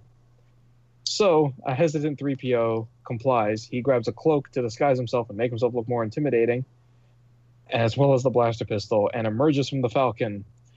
And then immediately politely asks the scavengers to refrain from their activities before so good. trying. Oh, it's it's it's so It's, it's, so so three good. PO. It's, It's so so- 3PO. it was well drawn and well written for sure. Oh yeah. And then from there, he politely intimidates them into thinking that he is seriously armed. However, as soon as he pulls out the blaster, he drops it. The cloak falls off. He surrenders, and then just to finish 3PO's epic legacy, the scavenger picks up the gun and just shoots him. As 3PO, meanwhile, is going, "Oh, what language are you speaking? Is that?" and then gets shot. So good. So 3PO's being 3PO. Meanwhile, after that lighthearted bit, Vader is just slaughtering his way through the prisoners, just murdering them. With both, you know, Vader with one, one lightsaber is bad. Vader with two lightsabers is abandon all hope. It's like Rogue One, but the guys aren't shooting back. So Luke basically starts to despair. He's he thinks it's all his fault. He shouldn't have done this. Oh my God, everyone's dying.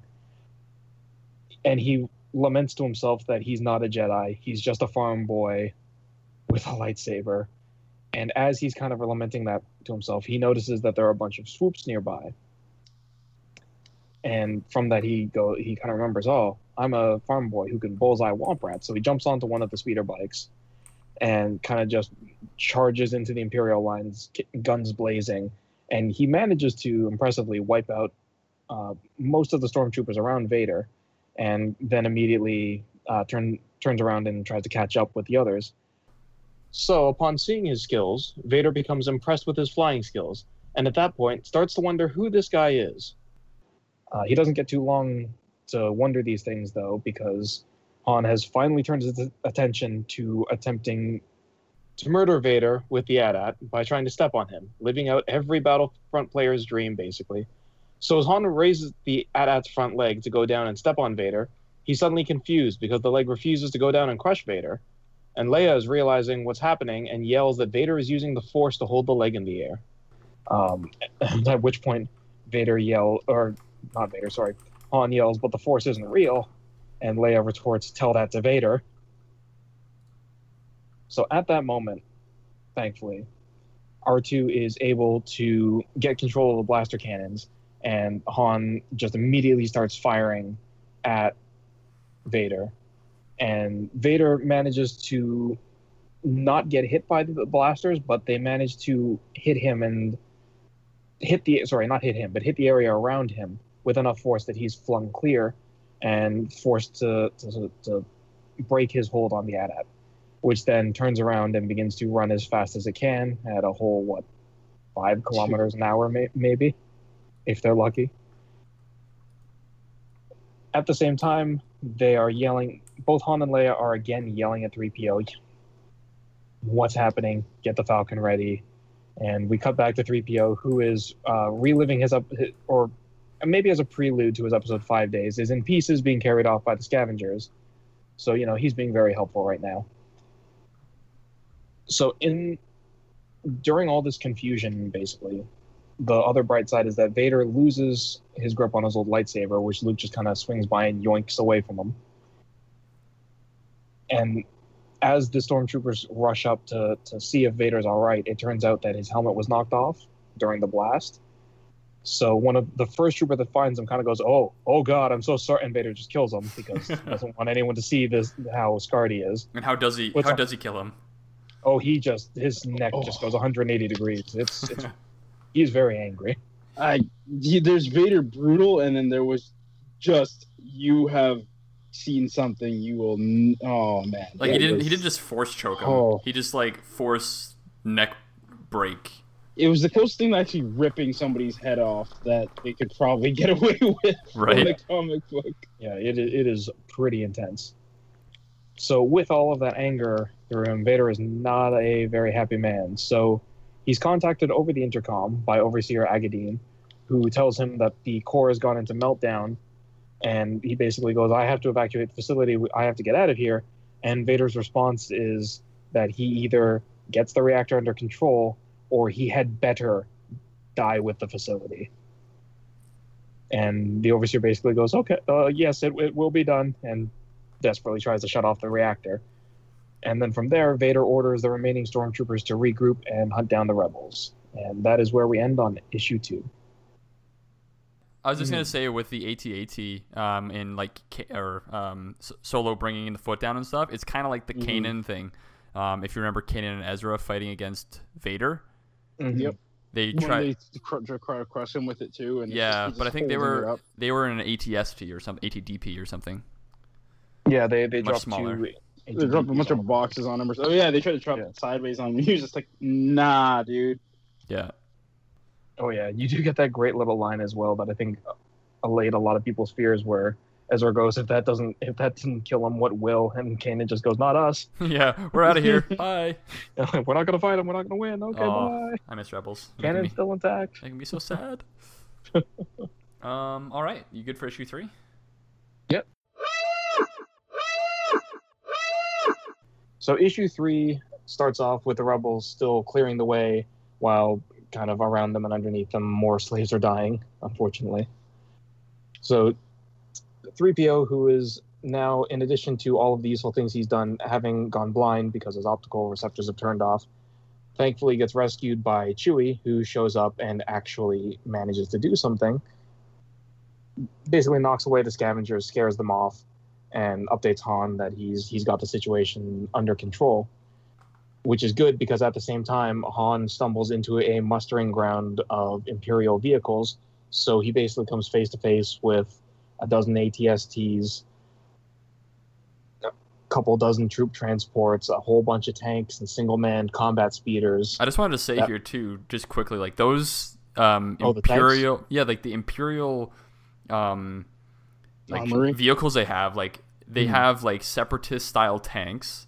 Yes. Uh, they have single man speeders, which are interesting because they have like guns on either side of them, and they have like a huge cockpit and stuff. It was really cool Mhm. to see those different designs. Yeah, It's, inter- it's interesting. The combat speeders remind me a little bit of the, I think the Mark III Jedi starfighters. They have that same kind of look where the cannons are on either side with little almost Um, wings, and Like little the. ETA, the ETA fighters. Yeah, yeah. Yeah. and uh, yeah, and, and and also like what Dan said, the tanks are all kind of modified AAT uh, separatist tanks, which is interesting.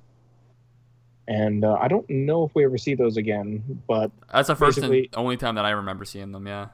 hmm um, but basically, yeah, as they come into this, all the vehicles just start opening fire on the on the AT-AT. So Luke kind of s- swings in on his speeder and takes care of some of the smaller vehicles. But unfortunately, at the same time, Vader shows up again and basically cuts all of the ankle struts off of one of the legs of, of the AT-AT, which just takes it down immediately. So, in kind of a panic, Han and Leia and the rest of the remaining slaves run out into the trash fields as Luke speeds back to the factory because he is determined everything in the mission's gone south, and as far as he's concerned, it's all his fault. So even though Leia orders him not to go back, he basically speeds back off to the factory to try and complete the mission. Which then lets Vader go off in hot pursuit of, of Luke. However, we cut back to Overseer Aggadeen, who, in another, because he's just so unfortunate, basically is with his officers, and he goes, Oh, thank God, we managed to stop the reactor core from melting down. We're saved. Vader's not going to kill us. And then Luke just speeds by and blows up the reactor. He's like, Gods, no, and dies in the explosion. So, typical Imperial officer competency. It was perfect. Just running in with the speeder and go pew pew pew pew. Yeah, and then just the whole thing emulate- explodes. emulating the moves of his of his father when his father was in the single digits or maybe early double digits of flying into an area, blowing up the power core, and flying out. Spinning. That's a neat trick. Uh, I was about Right. to say we know he's better than his father because he doesn't try spinning because that's not a cool trick. it was just for a moment you were like, "Oh man, the Imperials actually, they actually pulled something off." What? You were kind of worried for a second, like, "They did do the thing, huh? What are the heroes gonna do?" Oh, okay, never mind. Whoops! There goes plot device, Luke. Oh, okay, the day's saved. all in all, though, at least it ends on a happy note. So Vader is is forced to basically just watch the Falcon fly up and away. He can't really do anything. However, while it is a happy mood, you know, they completed their objective, and Leia tries to cheer up Luke by saying, "Oh, you did it! You saved the day." And Luke is is still not very happy because he go, he's his I'm no You- Jedi. yeah, he's he says he's no Jedi. He's not anything like Kenobi. He basically, in his eyes, he botched the the sabotage attempt. He did the exact wrong thing and just went up against Vader and failed miserably. And he let a whole bunch of the slaves die. So he's And- not a great. So marks the point in Luke's life where the Jedi, it's time for them to end. Ugh. Anywho, Maybe. Uh, so from there, we get a nice little scene change to Tatooine, and we get a couple of, of I guess, locals or thugs maybe going by in a speeder, and they're going to uh, bury a body or dispatch a body somewhere. And they're kind of making small talk, and they're like, "Oh, there's nobody out here. What do we need to worry about?" And as they go by, they pass by a house, and one of the smugglers goes, "If nobody lives out here, what's that house doing here? And the other guy goes, oh, that's old Kenobi's hut. He's just a crazy wizard who lives in the desert. Don't worry about him. We should be more scared of sand people. Because, you know, sand people versus Jedi, that always goes really well for the sand people. So from there, we cut to the inside of the hut and we basically get a little view of, of Kenobi's old hut. But in the very foreground, there's a small box that is marked for Luke. And we end right there on that nice little cliffhanger. I thought that was really cool, just ending on the for Luke and seeing how Ben had something that he wanted to pass on to Luke. Mm-hmm. Um, I'm surprised he like this wasn't in any of the um, like scripts for the movie or anything. Like, oh, there's something back on Tatooine I need to give you, or like anything like that. Like, I mean, this was made way after the fact, but just as like that seems like a very important piece. Mm-hmm. Um, Which- and it doesn't seem like like Ben's reaching out in the Force as a Force uh, apparition to just kind of tell him that. Um, even in the comic, right? He's just saying like, "Run, run away." Yeah. Um, so it's interesting that we get that. the the thing I found a little bit interesting. I mean, obviously it's it's to build up tension, Yes, yeah. but uh, when he's getting those those first actual messages from Ben, there's a whole big line like lead up where Ben's going, Luke, you have to listen to me. You have to listen to me very closely. And then in the panel where Luke and Vader run into each other, he goes, run. And I, in my head, I was going, couldn't you have just said Luke run? Right. Run, you- Luke, you said run. that. Yeah, you said that in episode four. He got the point across pretty well. Exactly. But I get it, right? You need it for dramatic tension. Your destiny lies along a different path from mine. The Force will be with you, always.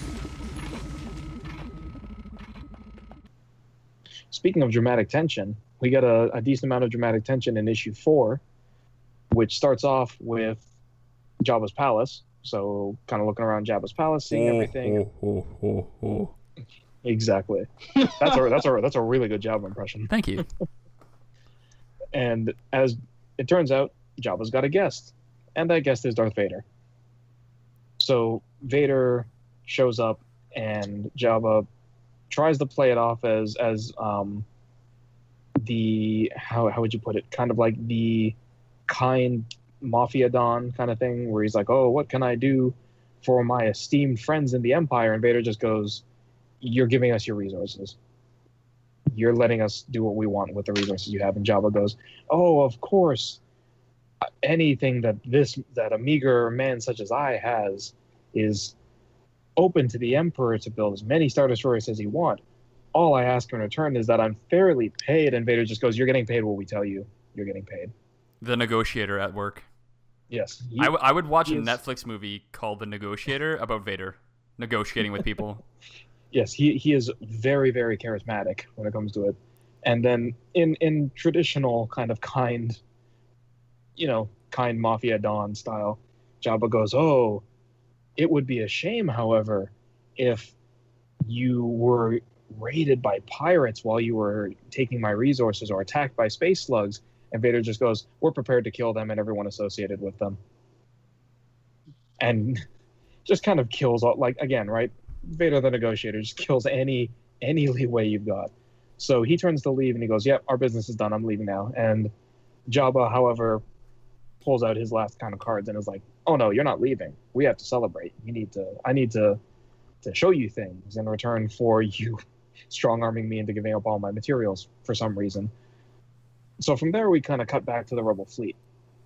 So Han and Chewie are rebuilding the Falcon. 3PO is being assembled. Han's lamenting that he's not even sure what parts are which because of how badly it was disassembled, which is interesting now. You get a little bit more backstory with Solo coming out that it's true. He might not know what these pieces are because we're not too sure how early he got the ship or no, you know, how long it's been since he got the ship from Lando. Interesting too is um, the ship was so dismantled, but Chewie was able to repair it in such a short period of time, which is nice to know that Chewie has like a an idea. He, he's 190 years old at least, so Yeah, that's true. And also interestingly, I I've, I didn't really think about this till after I'd read the comic, but that also might explain why the Falcon looks more run down than other YT thirteen hundreds or YT thirteen hundreds that come later, is because it's been disassembled now. Although you know when we see it in episode four and Luke calls it a hunk of junk, it's I was gonna say pristine condition, and then I remembered what happened to it in Solo, so it's in Solo condition. yeah, it's pretty much in solo condition. sense. it's like the Chevrolet Cavalier on the outside, but Yeah. like a Ferrari on the inside, like where it counts. hmm That's the fun thing about the, It's- Falcon. It's it's like It's like the guy's like- first car. It really is. It's like yeah, I was, I was gonna say it's like the cars that you said, except they were both driven off a cliff yeah, and then put back together. it's interesting though. Like it is literally Han's first ship. The only other thing he had was in uh, Solo, and that was a speeder. yeah, that's right. and that's that's in the um, the novelization, I'm assuming, and in uh, Most Wanted, it is in, in that too. He's like building a speeder to try and use it to escape and stuff, Oh, okay. which is interesting. Yeah, yeah. So it's it's his actual first ship, which is kind of you get that love for your first ship, you know, like your first car. And it's a good ship since you know you see how long it managed to survive for Oh, yeah, to oh yeah. current day, right? Yeah. So while they're repairing the Falcon, Leia is in a meeting with uh, Mon Mothma, General Dodonna, and Admiral Ackbar, and she's basically arguing that they need to do more against the Empire. To which the others reply, you know, we've managed to bomb Imperial Army bases, we've disrupted supply routes, we're doing quite a lot. There's not much more we can do. However, Leia insists that she should be able to take her cell and try and inflict more damage on the Empire. To which Mon Mothma replies, "Are you sure you're speaking with the voice of everyone in your cell?" And at that moment, we then cut to Luke, who's training with the blast shield down on his helmet, and he's doing about as well as he was doing in Episode Four. He blocks one or two, and then just gets pummeled by these training bolts. So when Leia comes to check up on him, he's just sl- like sliced all the droids in half. And he's like, I don't want to talk. Um, I, and he's in he's still in that same kind of despair he was before. So Leia tries to console him and say like, oh, you know, you're doing great. You're becoming a strong Jedi. And Luke's like, no, I'm not. I'm terrible. I don't know what I'm doing. Obi Wan didn't really have a chance to train me. I wasn't able to save him. I just let a bunch of people die. What am I doing? And he ends up just getting frustrated and just walks out and doesn't doesn't tell Leia where he's going, just kind of leaves. And from there, we get a, a immediate cut to a cloaked person who's talking with a bunch of Rodians at looks like outside a cantina, and they're basically threatening her because they're it sounds like they're all going after the same bounty. So when it, it becomes clear that it's going to come to blows, she or she I just said who it is, but or giving something away, I guess. But she activates a voice activated turret underneath uh, the table and kneecaps all the Rodians. I love that scene. Oh, it's great. And It's just yeah, like, she's got- well, you can't rob me. yeah, she's got this great line where she's like, "Oh, I guess on a backwater like Tatooine, this isn't something you'd expect, but on Nar Shaddaa, they're all the rage." And it's like, "Oh, okay." So she's clearly a ne'er do well, some kind of smuggler or thief. And basically, she takes off one of their hands as well because they're still trying to threaten her after none of them have any knees, and keeps threatening. They keep basically. She goes, "All right, this is going nowhere. I'll just kill you guys." And then they're like, "Oh no, no, no, wait." We didn't know death was coming, even though we're all crippled now. Which I thought was kind of weird. You think after the kneecaps they'd give up, but and the hand They're exploding. Rodian. yeah, exactly right. Yeah, that's true. I guess they're tenacious. Uh, so they basically are like, all right, we'll give you the info, and uh, she's like, all right, tell me everything you know about Han and uh, Chewbacca. So from there, we get a nice little smash cut to Jabba's sail barge, as him and his men are reenacting their version of the Old West and shooting at banthas that are trying to run away. I felt so bad for those banthas. I was like, Jabba, I hate you so much. Yeah, it's it's because it's interesting. They talk about like entertainment and blah blah blah, and I was like, oh, okay, someone's gonna get fed to a rancor, and then it just turns out they're trophy hunting. I was like, eh, that's kind of. They're not even trophy hunting though. They're just like shh, they're just like taking pot shots Shooting at these things. elephant style creatures. Yeah, yeah, yeah. So it's just like, okay, like, sure, Jabba, do the do the evil villain things. Exactly. Um, and so while that's happening, because Vader just doesn't care. it's Vader. Why would he care about any of this stuff? In any case, he hates sand. He hates being here, right? Like, we're off its cores and it gets everywhere. I mean, at least his suit is like airtight. nah, he'll still find sand in it. Oh, I'm sure through that'll just come in through through the rebreather. Oh God. So while that's happening, they have a little talk where Jabba's like, "Oh, how are my bounty hunters doing?" And Vader's like, "You, I, I told you not to talk about that." And he's like, "Oh, we're not talking. We're listening to Banthas die. How's the bounty hunter?" So Vader remarks that he hired a Wookiee bounty hunter and another bounty hunter to basically track down Luke. However, he doesn't know that it's Luke. They're basically searching for. He told them to search for the rebel pilot who blew up the Death Star from there, Vader just goes, just changes the conversation and starts talking about Obi Wan. Tell me everything you know right now. And Jabba has a little, oh, ha, ha. You wouldn't believe how much of a thorn in my side that old wizard was. And kind of rambles on about Kenobi, but doesn't actually tell Vader anything. And it, it ends kind of interestingly where Vader or Jabba uh, talking to Vader just says off the cuff, like, talking about Kenobi in his past, and he, and the fact that Jabba's heard certain stories about him and, and Kenobi and Kenobi's apprentice and goes, Oh, who thought that someone of any importance would ever be born on Tatooine? Or hint, hint, hint, hint, foreshadow, foreshadow, foreshadow. So from there, we cut, and Luke's in his X-wing, just kind of flying off into space. And R2 basically asks him like, "Where are we going?" Because he hasn't said anything yet. And Luke just goes like, "Oh, I need to, I need to return to my roots, and I need to figure out how to become a Jedi. So we're going to Tatooine."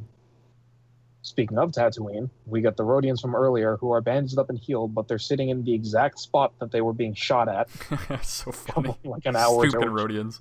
I get, yeah, I was just like, why? Just uh, what, be in the hospital, man. Just go somewhere. And their day is just going great because they are being held up at gunpoint by someone who is looking for information. And they basically go like, "Oh, we don't even know who that's like. We don't know. We don't like. We don't know anything.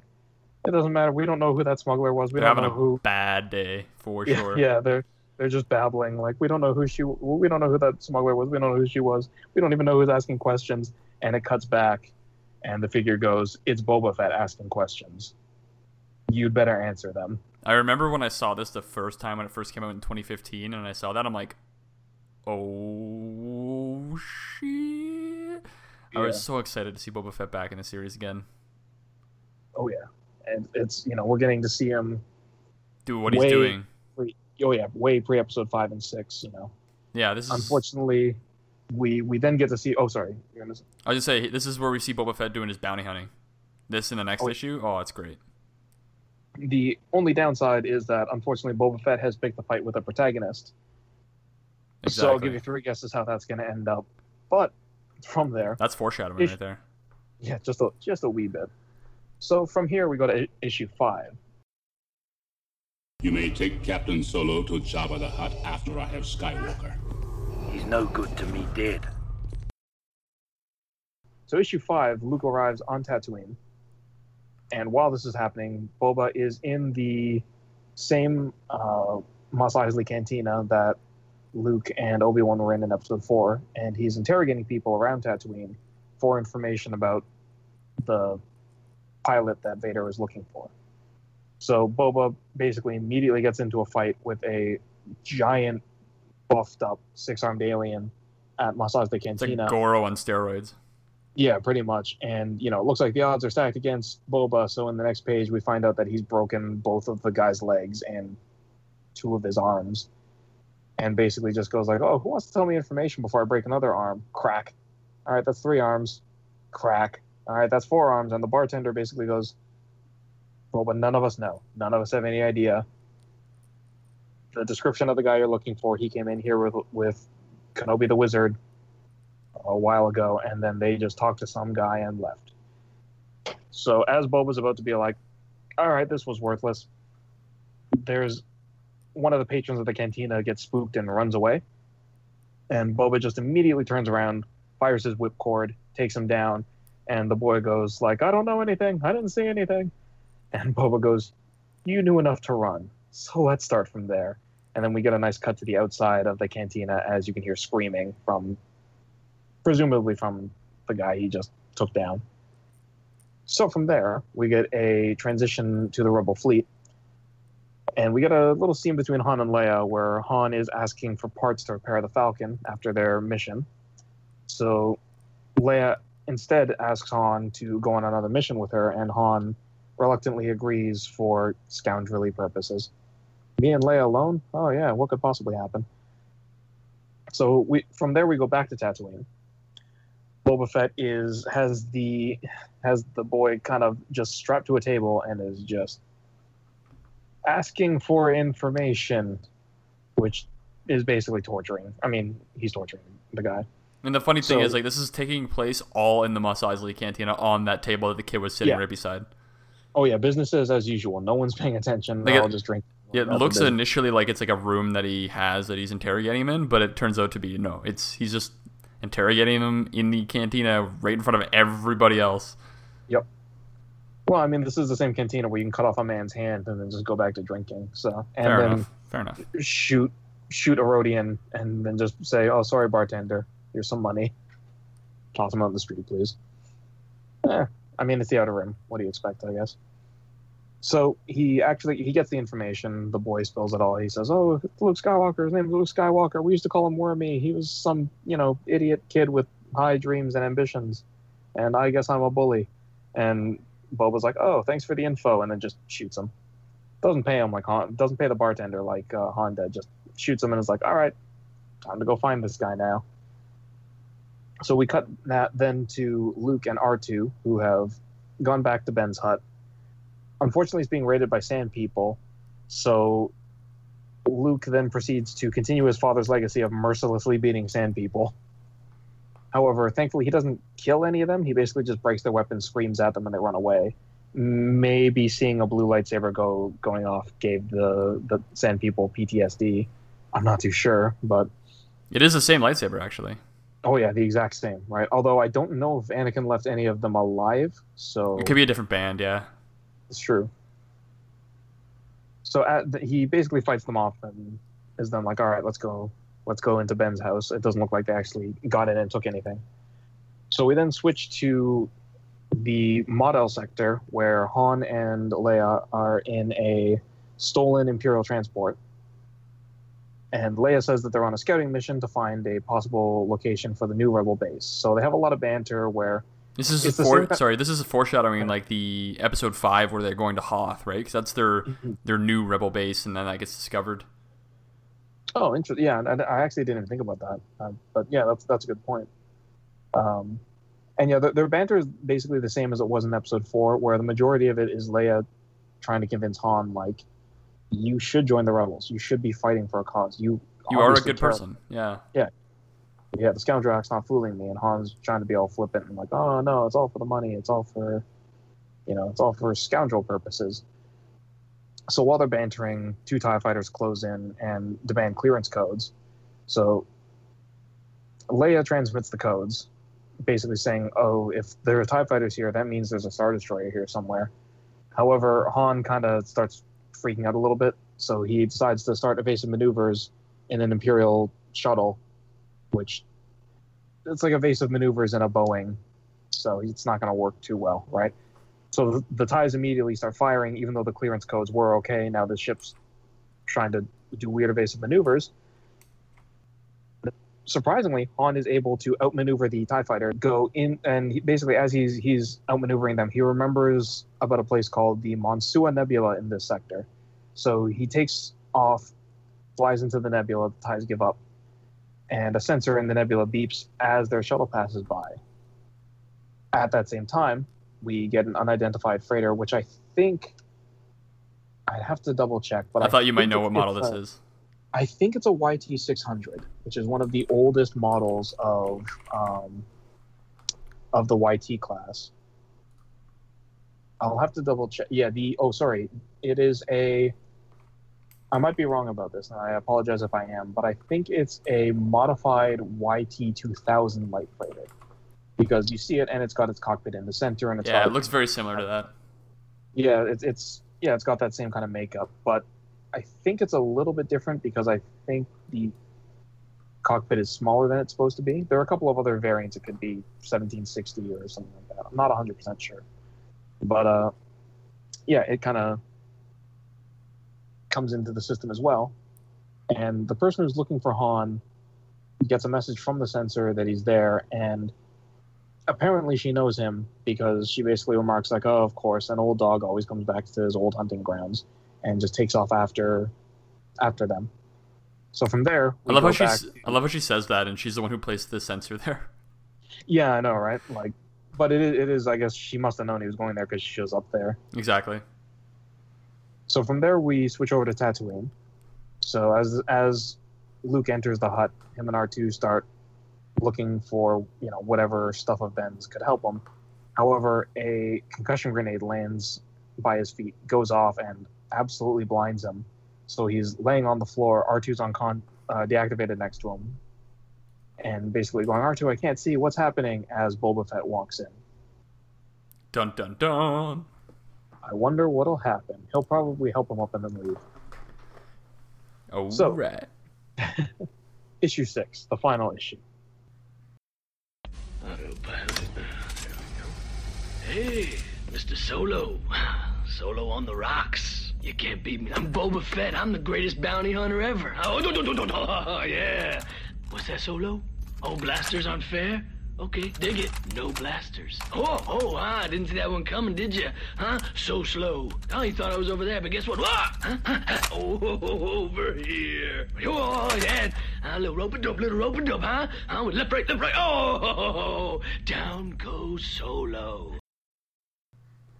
So the issue starts off with Boba basically he uh, rifle butts Luke and then just goes, I know you can't see, but I've got my blaster pointed at you. You should probably surrender. Luke, however, the stoic Jedi Knight who knows no Jedi training, decides he'll fight back blind. Doesn't really go that well. However, he is able to find his lightsaber, and there's a little line where Boba goes, You're blind, you can't fight me. And Luke goes, A Jedi doesn't need eyes to see. And Boba goes, You're not a Jedi. Not yet. Yeah, not yet. So from there, we kind of switch back to the Monsua Nebula. So Han and Leia arrive at one of Han's old hiding places, and Leia's like, "How does nobody know about this? Does anybody know about this?" And Han tells her that uh, no, Chewie and I are the only ones who are aware of it. And he's kind of rummaging around, and he finds a wine bottle, and he goes, "Oh, thank God, Chewie, you didn't drink all of this." As Leia's kind of marveling over the place, and uh, he basically then immediately tries to put on the moves and go, "Hey, princess, have you ever tried Corellian wine?" At the same time, yeah, right. What's the worst that could happen? Meanwhile, the person who's looking for Han, basically the, the ties are flying back, and they're like, "Should we report this?" And the guy goes, "No, they're crazy. They flew into a nebula. They're going to be dead. It doesn't matter who in the freighter, the, the the mysterious freighter goes right by them." And they go, "Hey, stop! You're supposed to give us clearance codes." And the the lady in the shuttle goes, "Oh, don't worry. I'm just going to be in and out. Don't worry about me." And flies on past. Apparently, they don't because they don't come after. They they don't mind anything. They just decide to leave. So at least that's convenient. They don't get So- paid enough. That's the problem. Yeah, exactly right. And they're in Tie fighters. They're probably going to die if they go back. No shields, nothing. They'll die. Yeah, exactly. So we switch back to Ben's hut from here, where Luke is just doing his best to just horribly lose his fight against Boba. So Boba kind of gets fed up at, at a blind man swinging his lightsaber and basically shoots Luke and just goes, I'm supposed to bring you in alive. Alive doesn't mean you need to be in one piece. And Luke kind of just like brings his, his lightsaber up again. He's just like, "Oh, you're gonna have to take me dead." And Boba's like, yeah, "I'm not getting paid for that." Fires his blaster again. Luke manages to actually deflect the bolt though, and in that moment of "Oh my God, he did it!" Boba football tackles him by activating his jetpack, just slams into him.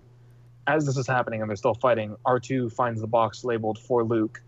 So Luke's struggling with Boba, and he ends up using the Force to, in a move that is, I'm not sure if it's sad. It's it's terrible. I It's did kinda- not enjoy this scene. It's it's kind of sad. He launches this little box at Boba's head, and it just clean knocks him out.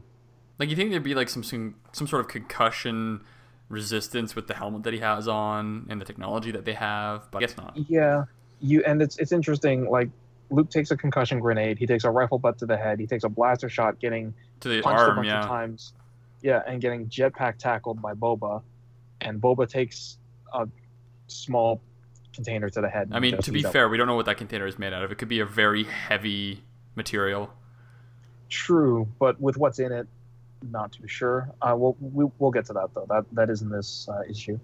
So Luke and R two leave with the box and Boba just on the floor. oh god. And it's good to note here that Luke does meet Boba for the first time in episode 5 and sees him in episode 5 in Cloud Mhm. City. He doesn't see him in this because he's blinded. So all he knows is what he sounds like. Oh, I, I thought about that when you were uh, reading through it, and I'm like, that is an interesting twist to why he doesn't recognize him. Mhm. So, because Boba rarely, rarely talks in episode five, if at all. Yeah, that's true. And he the, he does when he talks in episode five, he's nowhere near Luke. Exactly. That. So that's pretty interesting. And the only time they have is in that hallway in um, the Cloud City hallway.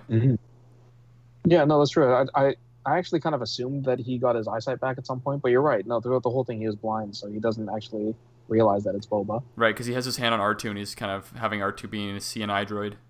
Yeah, he's having R2 pull a chopper, basically. Oh, Right. right. rebels. Continuing the Jedi tradition. I love rebels. So from there, we go back to the Monsua Nebula. So Leia has thrown the wine in Han's face and is basically like, Really? Really? You're doing this now? And Han's like, Oh, that wine was expensive. What are you doing? We should do things. and as that happens, Leia's just storming out really angry. And they see the ship approaching. And as soon as Han sees the ship, he's like, Oh, no. We should run. And Leia goes, What? We should run. And as he says it the second time, they start getting shot at by the ship. So it opens fire on them. They don't actually run though, uh, because it's landing. So as it's landing, Han just basically goes like, "Oh no, why are they here?" And Leia goes like, "Who is this? What is happening? Did you lie to me? Is this Chewie? Chewie? You said Chewie was the only one who knew about this place." And as the figure comes down the ramp, she basically says, "Why are you even listening to him? He's just gonna lie about it. That's all he does is lie." So she comes down the ramp, takes off her helmet, and intro- introduces herself as Sana Solo, Han Solo's wife. To which Leia's response is, Wife? Han Solo's re- response is, Oh God. And my response is, what? Yeah. Our response is, What? And Sana's response is, And who are you? Pointing to Leia. Yeah. So from that shocking revelation, we get back to Tatooine. Luke arrives back at his X-wing and recovers some of the sight finally. He opens the box and finds that inside of it is the journal of Ben Kenobi, Which, which raises, oh yeah, Oh, this a lot is- of interesting questions. right, and this is an interesting piece because in the um, in the series of Star Wars, the comic series, um, it, it kind of revisits this as as it goes, which is nice. Oh, okay, interesting. Yeah, it's nice, nice that this kind of ex- will explain how Luke was, you know, slightly more com- competent when he. I, I was gonna say uses his lightsaber in Episode Five, but he basically before he meets Yoda, I'm now remembering he gets knocked out by a wampa, and then cuts off that wampa's hand. yeah, that's about the extent of his lightsaber training.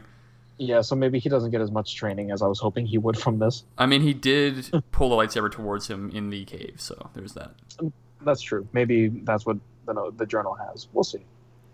So for the end of this issue, we switch to the Executor, Vader's flagship. So Boba arrives on the flagship to bring him information, and basically just says he got away. And Vader goes, "That is most disappointing." And Boba just goes, "He got lucky." And Vader responds with, "Do you have anything of any value to tell me?" And he and Boba responds with, "Oh, I got his name, Skywalker." Vader doesn't say anything at all, so Boba goes, "All right, I guess we're done here," and he leaves. But after Boba leaves, Vader gets really, really angry, angry enough that he cracks all of the glass in the room with the Force because he's just realized what's going on. Dun dun dun. To be continued in some very awesome issues of the Vader series. I just want to clap. Noma, that was an amazing reading of the first issue of Star Wars Skywalker Strikes. Thank you. Yeah, man, that was really good. Ed, I thought you fell asleep. Oh no, I was just listening intently. Oh, that was good. Because I was just like, he hasn't said anything in a little while now, so I'm, I'm assuming he either fell asleep or yeah.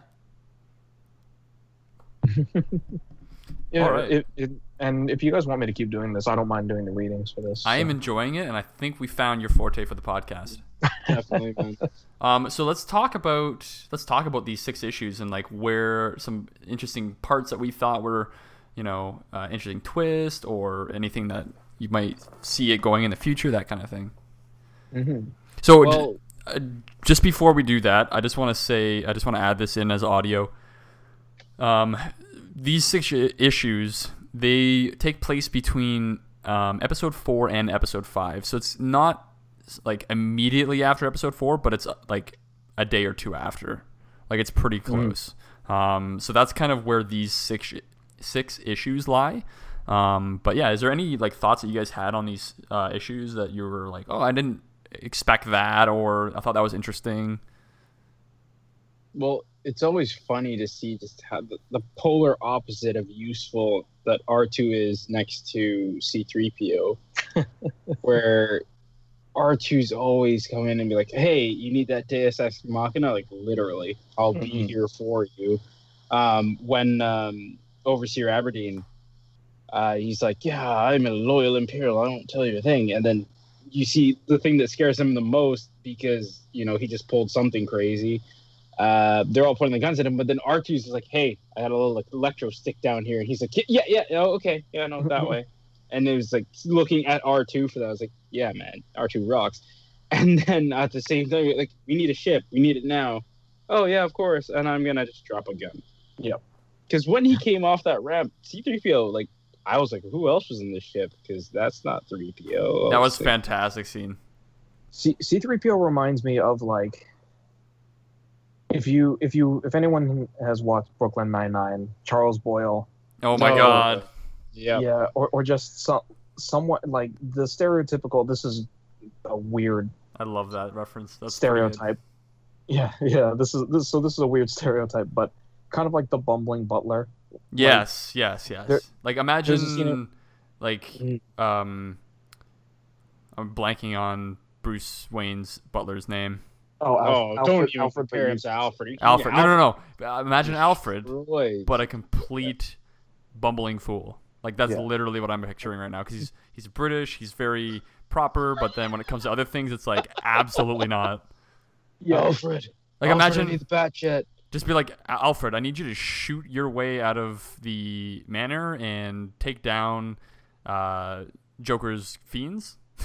like it, it, I don't know if so that would work. actually, There, there's a great little gap I can do because I'm also with all the other things a big DC and Marvel nerd. So there's a if, if any if any listeners or if either of you guys have read, there's a really good arc in Batman called Court of Owls. Yup. And- yeah. Oh boy. Oh, it's great. And so at one point, basically, I'll try not to spoil too much, but basically, uh, the Batcave gets attacked, and while a bunch of things are happening and a bunch of stuff's going down, um, Alfred basically is one of the combatants because they the guys are like storming Wayne Manor and they knock in they knock down a door, and Alfred's just there with a shotgun and he's like, "Please leave," that's awesome. and they and they don't, so he just like Lights him up. shotguns one of them, yeah, and just start, starts, you know, being a badass. So it reminds me of that scene, except they knock open the door. Alfred's there with a shotgun. He says, "Please leave." He drops the shotgun. It goes off, takes off his foot. He goes, "Oh God!" Bends over, his pants split, and then he knocks himself out as he falls. Like, No dignity whatsoever. yeah, Oh, that was- just, just That's good. pathetic. That's great. Although the the end of that monologue or the end of that metaphor wouldn't work because then the enemies would drag him away and dismantle Alfred. That mm. Is there any other scenes that you guys really enjoyed? I thought it was really interesting when um, Luke first goes up against Vader, and I was like, oh, I was expecting their first real fight to be an Empire, and then they start fighting, and I go, oh, this isn't a fight.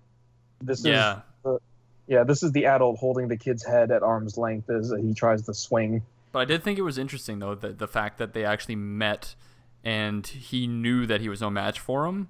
When he went in, in episode five, he would know that he was no match for Vader, but he left anyway. Yeah, and it, it sets some See, good precedent. at that point, right? Now that he's gotten some modicum of training, if we take it from where he is now to be like, I'm useless, I can't do anything, nobody ever told me anything, where he's like maybe spent like two months with Yoda and be like, huh, I learned some things. Yeah, now I'm good. And I'll be like, Gets cocky about it a little bit. no, it's like Vader was playing with you all those times because he could. Right, that was I- very minimal strength for Vader. Yeah, it's like, and Yeah. now you think because you've learned like two things, you're this badass, you can take them on now. I- yeah, I- okay, see how that works for you. I feel like that's just the Skywalker genes, though, Yeah, because cut Has to, to tw- be. yeah, because cut to twenty years before, where Obi Wan's saying, "You go in from the left, I go in from the." We go No, now. I'm taking no, it Anakin. Whoops, that Oh, worked. it looks like I'm I'm stun locked for the next five minutes. Yeah, GG Obi Wan. Don't worry, now I have two lightsabers. Where'd my arm go? is there any scenes that you guys didn't really like too much? Boba Fett getting Well, Yeah. that's that's the right. Like. That really, that you said, really. like, I was so excited to see him. yeah, he's wailing on Luke, right? And then that's Beskar he's wearing. Like you Yeah. take a football tackle from that, you got some crushed ribs, maybe. Uh, you know, you got a concussion. You got something, not just a oh Jedi plot armor protect me, and I will throw a box at you. Yeah. Oh no, point- a box that should literally just dent his helmet. Be like, huh? Yeah. Okay, what next? It Kind of does it does kind of set up the episode six fumble for him in the Sarlacc Pit a little bit, which is it kind of gives you a little bit more like, oh, I guess I could see that. Like it's it, it's something that he was not expecting because he he's like Luke or this boy is not a Jedi, so obviously he wasn't expecting him to use the Force on him. And My problem with that, and for all the stormtroopers, really, it's like I get if you hit them with something concussive that knocks them back, yeah, they'll get rattled around. But these guys are wearing helmets. Mhm. And a quick ding to the head should be nothing. That's the whole point of wearing a helmet. They might well, as well. if you think about it though, like in the army, like in our in our world and universe, right? Like in our real world, helmets like you can get shot, but that's gonna dent the helmet, and that's gonna like it's gonna hurt. Like you will feel it for sure, and that's just, just a small bullet, right? True, but they also drive home the point in this comic that Boba Fett's armor is formidable because as soon as Luke starts the fight, he punches Boba and ends up hurting himself. Right. because And- Beskar. yeah, and and Boba Fett even says he goes, "I'm wearing armor," and Luke goes, "Oh, what are stormtroopers doing wearing armor? Because he's blind and can't see." And Boba goes, "You'd have to ask the stormtroopers. Who do you think you're fighting?" Right. But yeah, no, that that was the one point where I went, "Wait, really? What?" But it it's a metal case for a book. I don't. All right, why not? yeah, as a as a super big fan of of uh, Boba, I was I was a little disappointed with this fight because I was expecting to be a, a really good kind of uh, confrontation with Luke. Um, I think they could have definitely ended it better.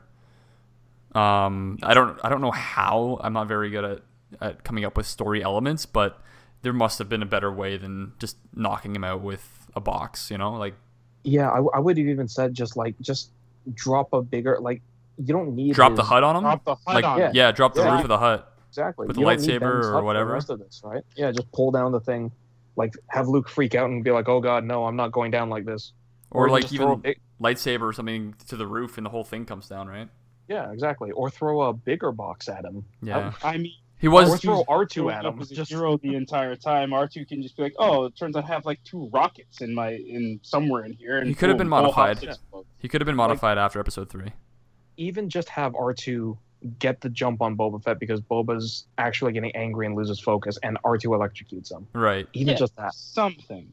Yeah. Cuz like at, still the- at like, the point that Yeah. Boba got hit in the head, Luke was on the ground, Boba was in front of him with a knife. Mhm. Uh like on top of him with a knife. So it's like I can see that there's a little bit of a struggle there, but I mean there there definitely could have been a better way to end that, but um some other things that I was interested in is Sana Solo. Sana Solo? Mm. I remember reading that for the first time in 2015. I'm like, what? Yeah. Han Solo's wife? Like there, there's got to be something there, like some weird backstory, which we will find out eventually. Um, Mm-hmm. And Sana Solo is a recurring character um, in the series to come, which is going to be interesting to see. I remember reading about that when it first came out. Like there were a lot of articles floating around, and people were not happy. I mean, no one's happy when you take established canon and just throw a big wrench like that into it. Yeah, Mm. Especially did- after episode seven. Yeah, yeah. but I did also notice that uh, that hubdub, that anger, kind of died down quickly. Yeah, So hopefully, you know, Well, I mean, the thing is, like, we're all so used to him being like, "Oh, the the general, the hero, haha, Han and Leia forever," kind of thing. But Han has a rep. Guy's a scoundrel and all sorts of scummy things that you associate with negative people, and that's where that was. That's his lifestyle. That's where he comes from. So something Yeah, like this, I mean, like, is it so far out of the realm of possibility? And the fact that he's just like, "Oh God, no, not her." uh, anybody but her kind of thing. It's like, mm, well, you know, buddy, what'd you do? Is the is the first thought you get, rather than like, oh no, this is terrible. He's supposed to be a good guy. It's like, "N- n- no, no. Chewie would understand. Lando would definitely understand. Yeah. we we should understand by now too the kind of character that Solo is. Look at what he's doing with Leia on this planet. Guy gets the, the whole wine and cheese out, being like, yeah, yeah, all right, princess, here we go. right? Like, which, which, by the way, is rebottled wine that was there for God knows how many years. right? So, like, what happens? They she actually drinks it. It turns out it's vinegar. Like, All who knows? Are you guys uh, are you guys good to enter the feedback segment? Yeah, I just have one little small gripe, one last gripe with Boba that I just realized, which is I, I do like, you know, I do like that they're bringing him back. I do like that they're still putting him into canon. But, Ed, I don't know if you ever read this Legends comic. The power level for Boba in these comics compared to Legends, one of my favorite Legends comics is Boba Fett versus Darth Vader. I haven't read Yes. that, but I've seen it around, and I really Oh. want to. Where he, he's the only hunter who gets Vader's respect because of just what he's willing to do. Exactly. Oh, yeah. I, I love that because that ties into five. That is why he likes Boba. And at one point, my favorite part of the comic is Vader's got his lightsaber and he's just like, You're screwed. It's a lightsaber. And Boba just goes, Oh, yeah? And pulls out a lightsaber, turns it on, and goes, Do you think you're the only person who's able to kill Jedi? Yep. And I was like, Oh, man. He immediately just like does a, a very short fight and then loses that lightsaber because he's still fighting Vader. So, you know, that's going to happen. Yeah. But I just remember being like, oh man, that's the badass Boba I always like I'm so excited for you to read farther into the Star Wars comic series now, because there are Mhm. things that happen, not with Boba specifically, but with other characters that are introduced, and it is awesome. I mean, we'll get around to it, I'm sure, some some in a later podcast, but they they do a very very good job of making Vader an imposing force in this can in this new canon universe. Like uh, one of the first comics I ended up reading because everyone was telling me it was amazing is Vader Down. Hmm. And if you guys haven't read Vader Down, go read Vader Down because it's basically just Darth Vader as lightsaber John Wick. Yeah, we will definitely be, oh yeah, that's the best analogy you It could have is. Yeah. we will be covering that um, eventually. I think that's going to be in a few episodes. Um, but yeah, we'll be getting to that one, and I am super excited for Vader Down. It's if you like the end of Rogue One where Vader just turns into a murder machine, it's just it's more of that, and I think And it happened before that, Rogue which was One, awesome. yeah. it is very very cool. I remember reading that and I messaged, I think it was Ed or someone else. I was like, dude, Vader down is epic. That is Skywalker Strikes, guys. And that brings us to the end of our episode. So, Noma, Ed, are you guys ready to round out the episode? Oh yeah. I think so.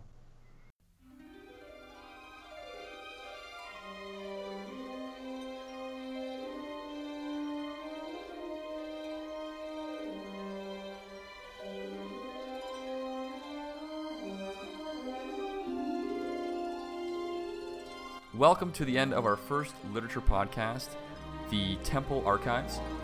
We are hopefully going to be coming up to you with another episode within the next month with the uh, release of the news episode as well.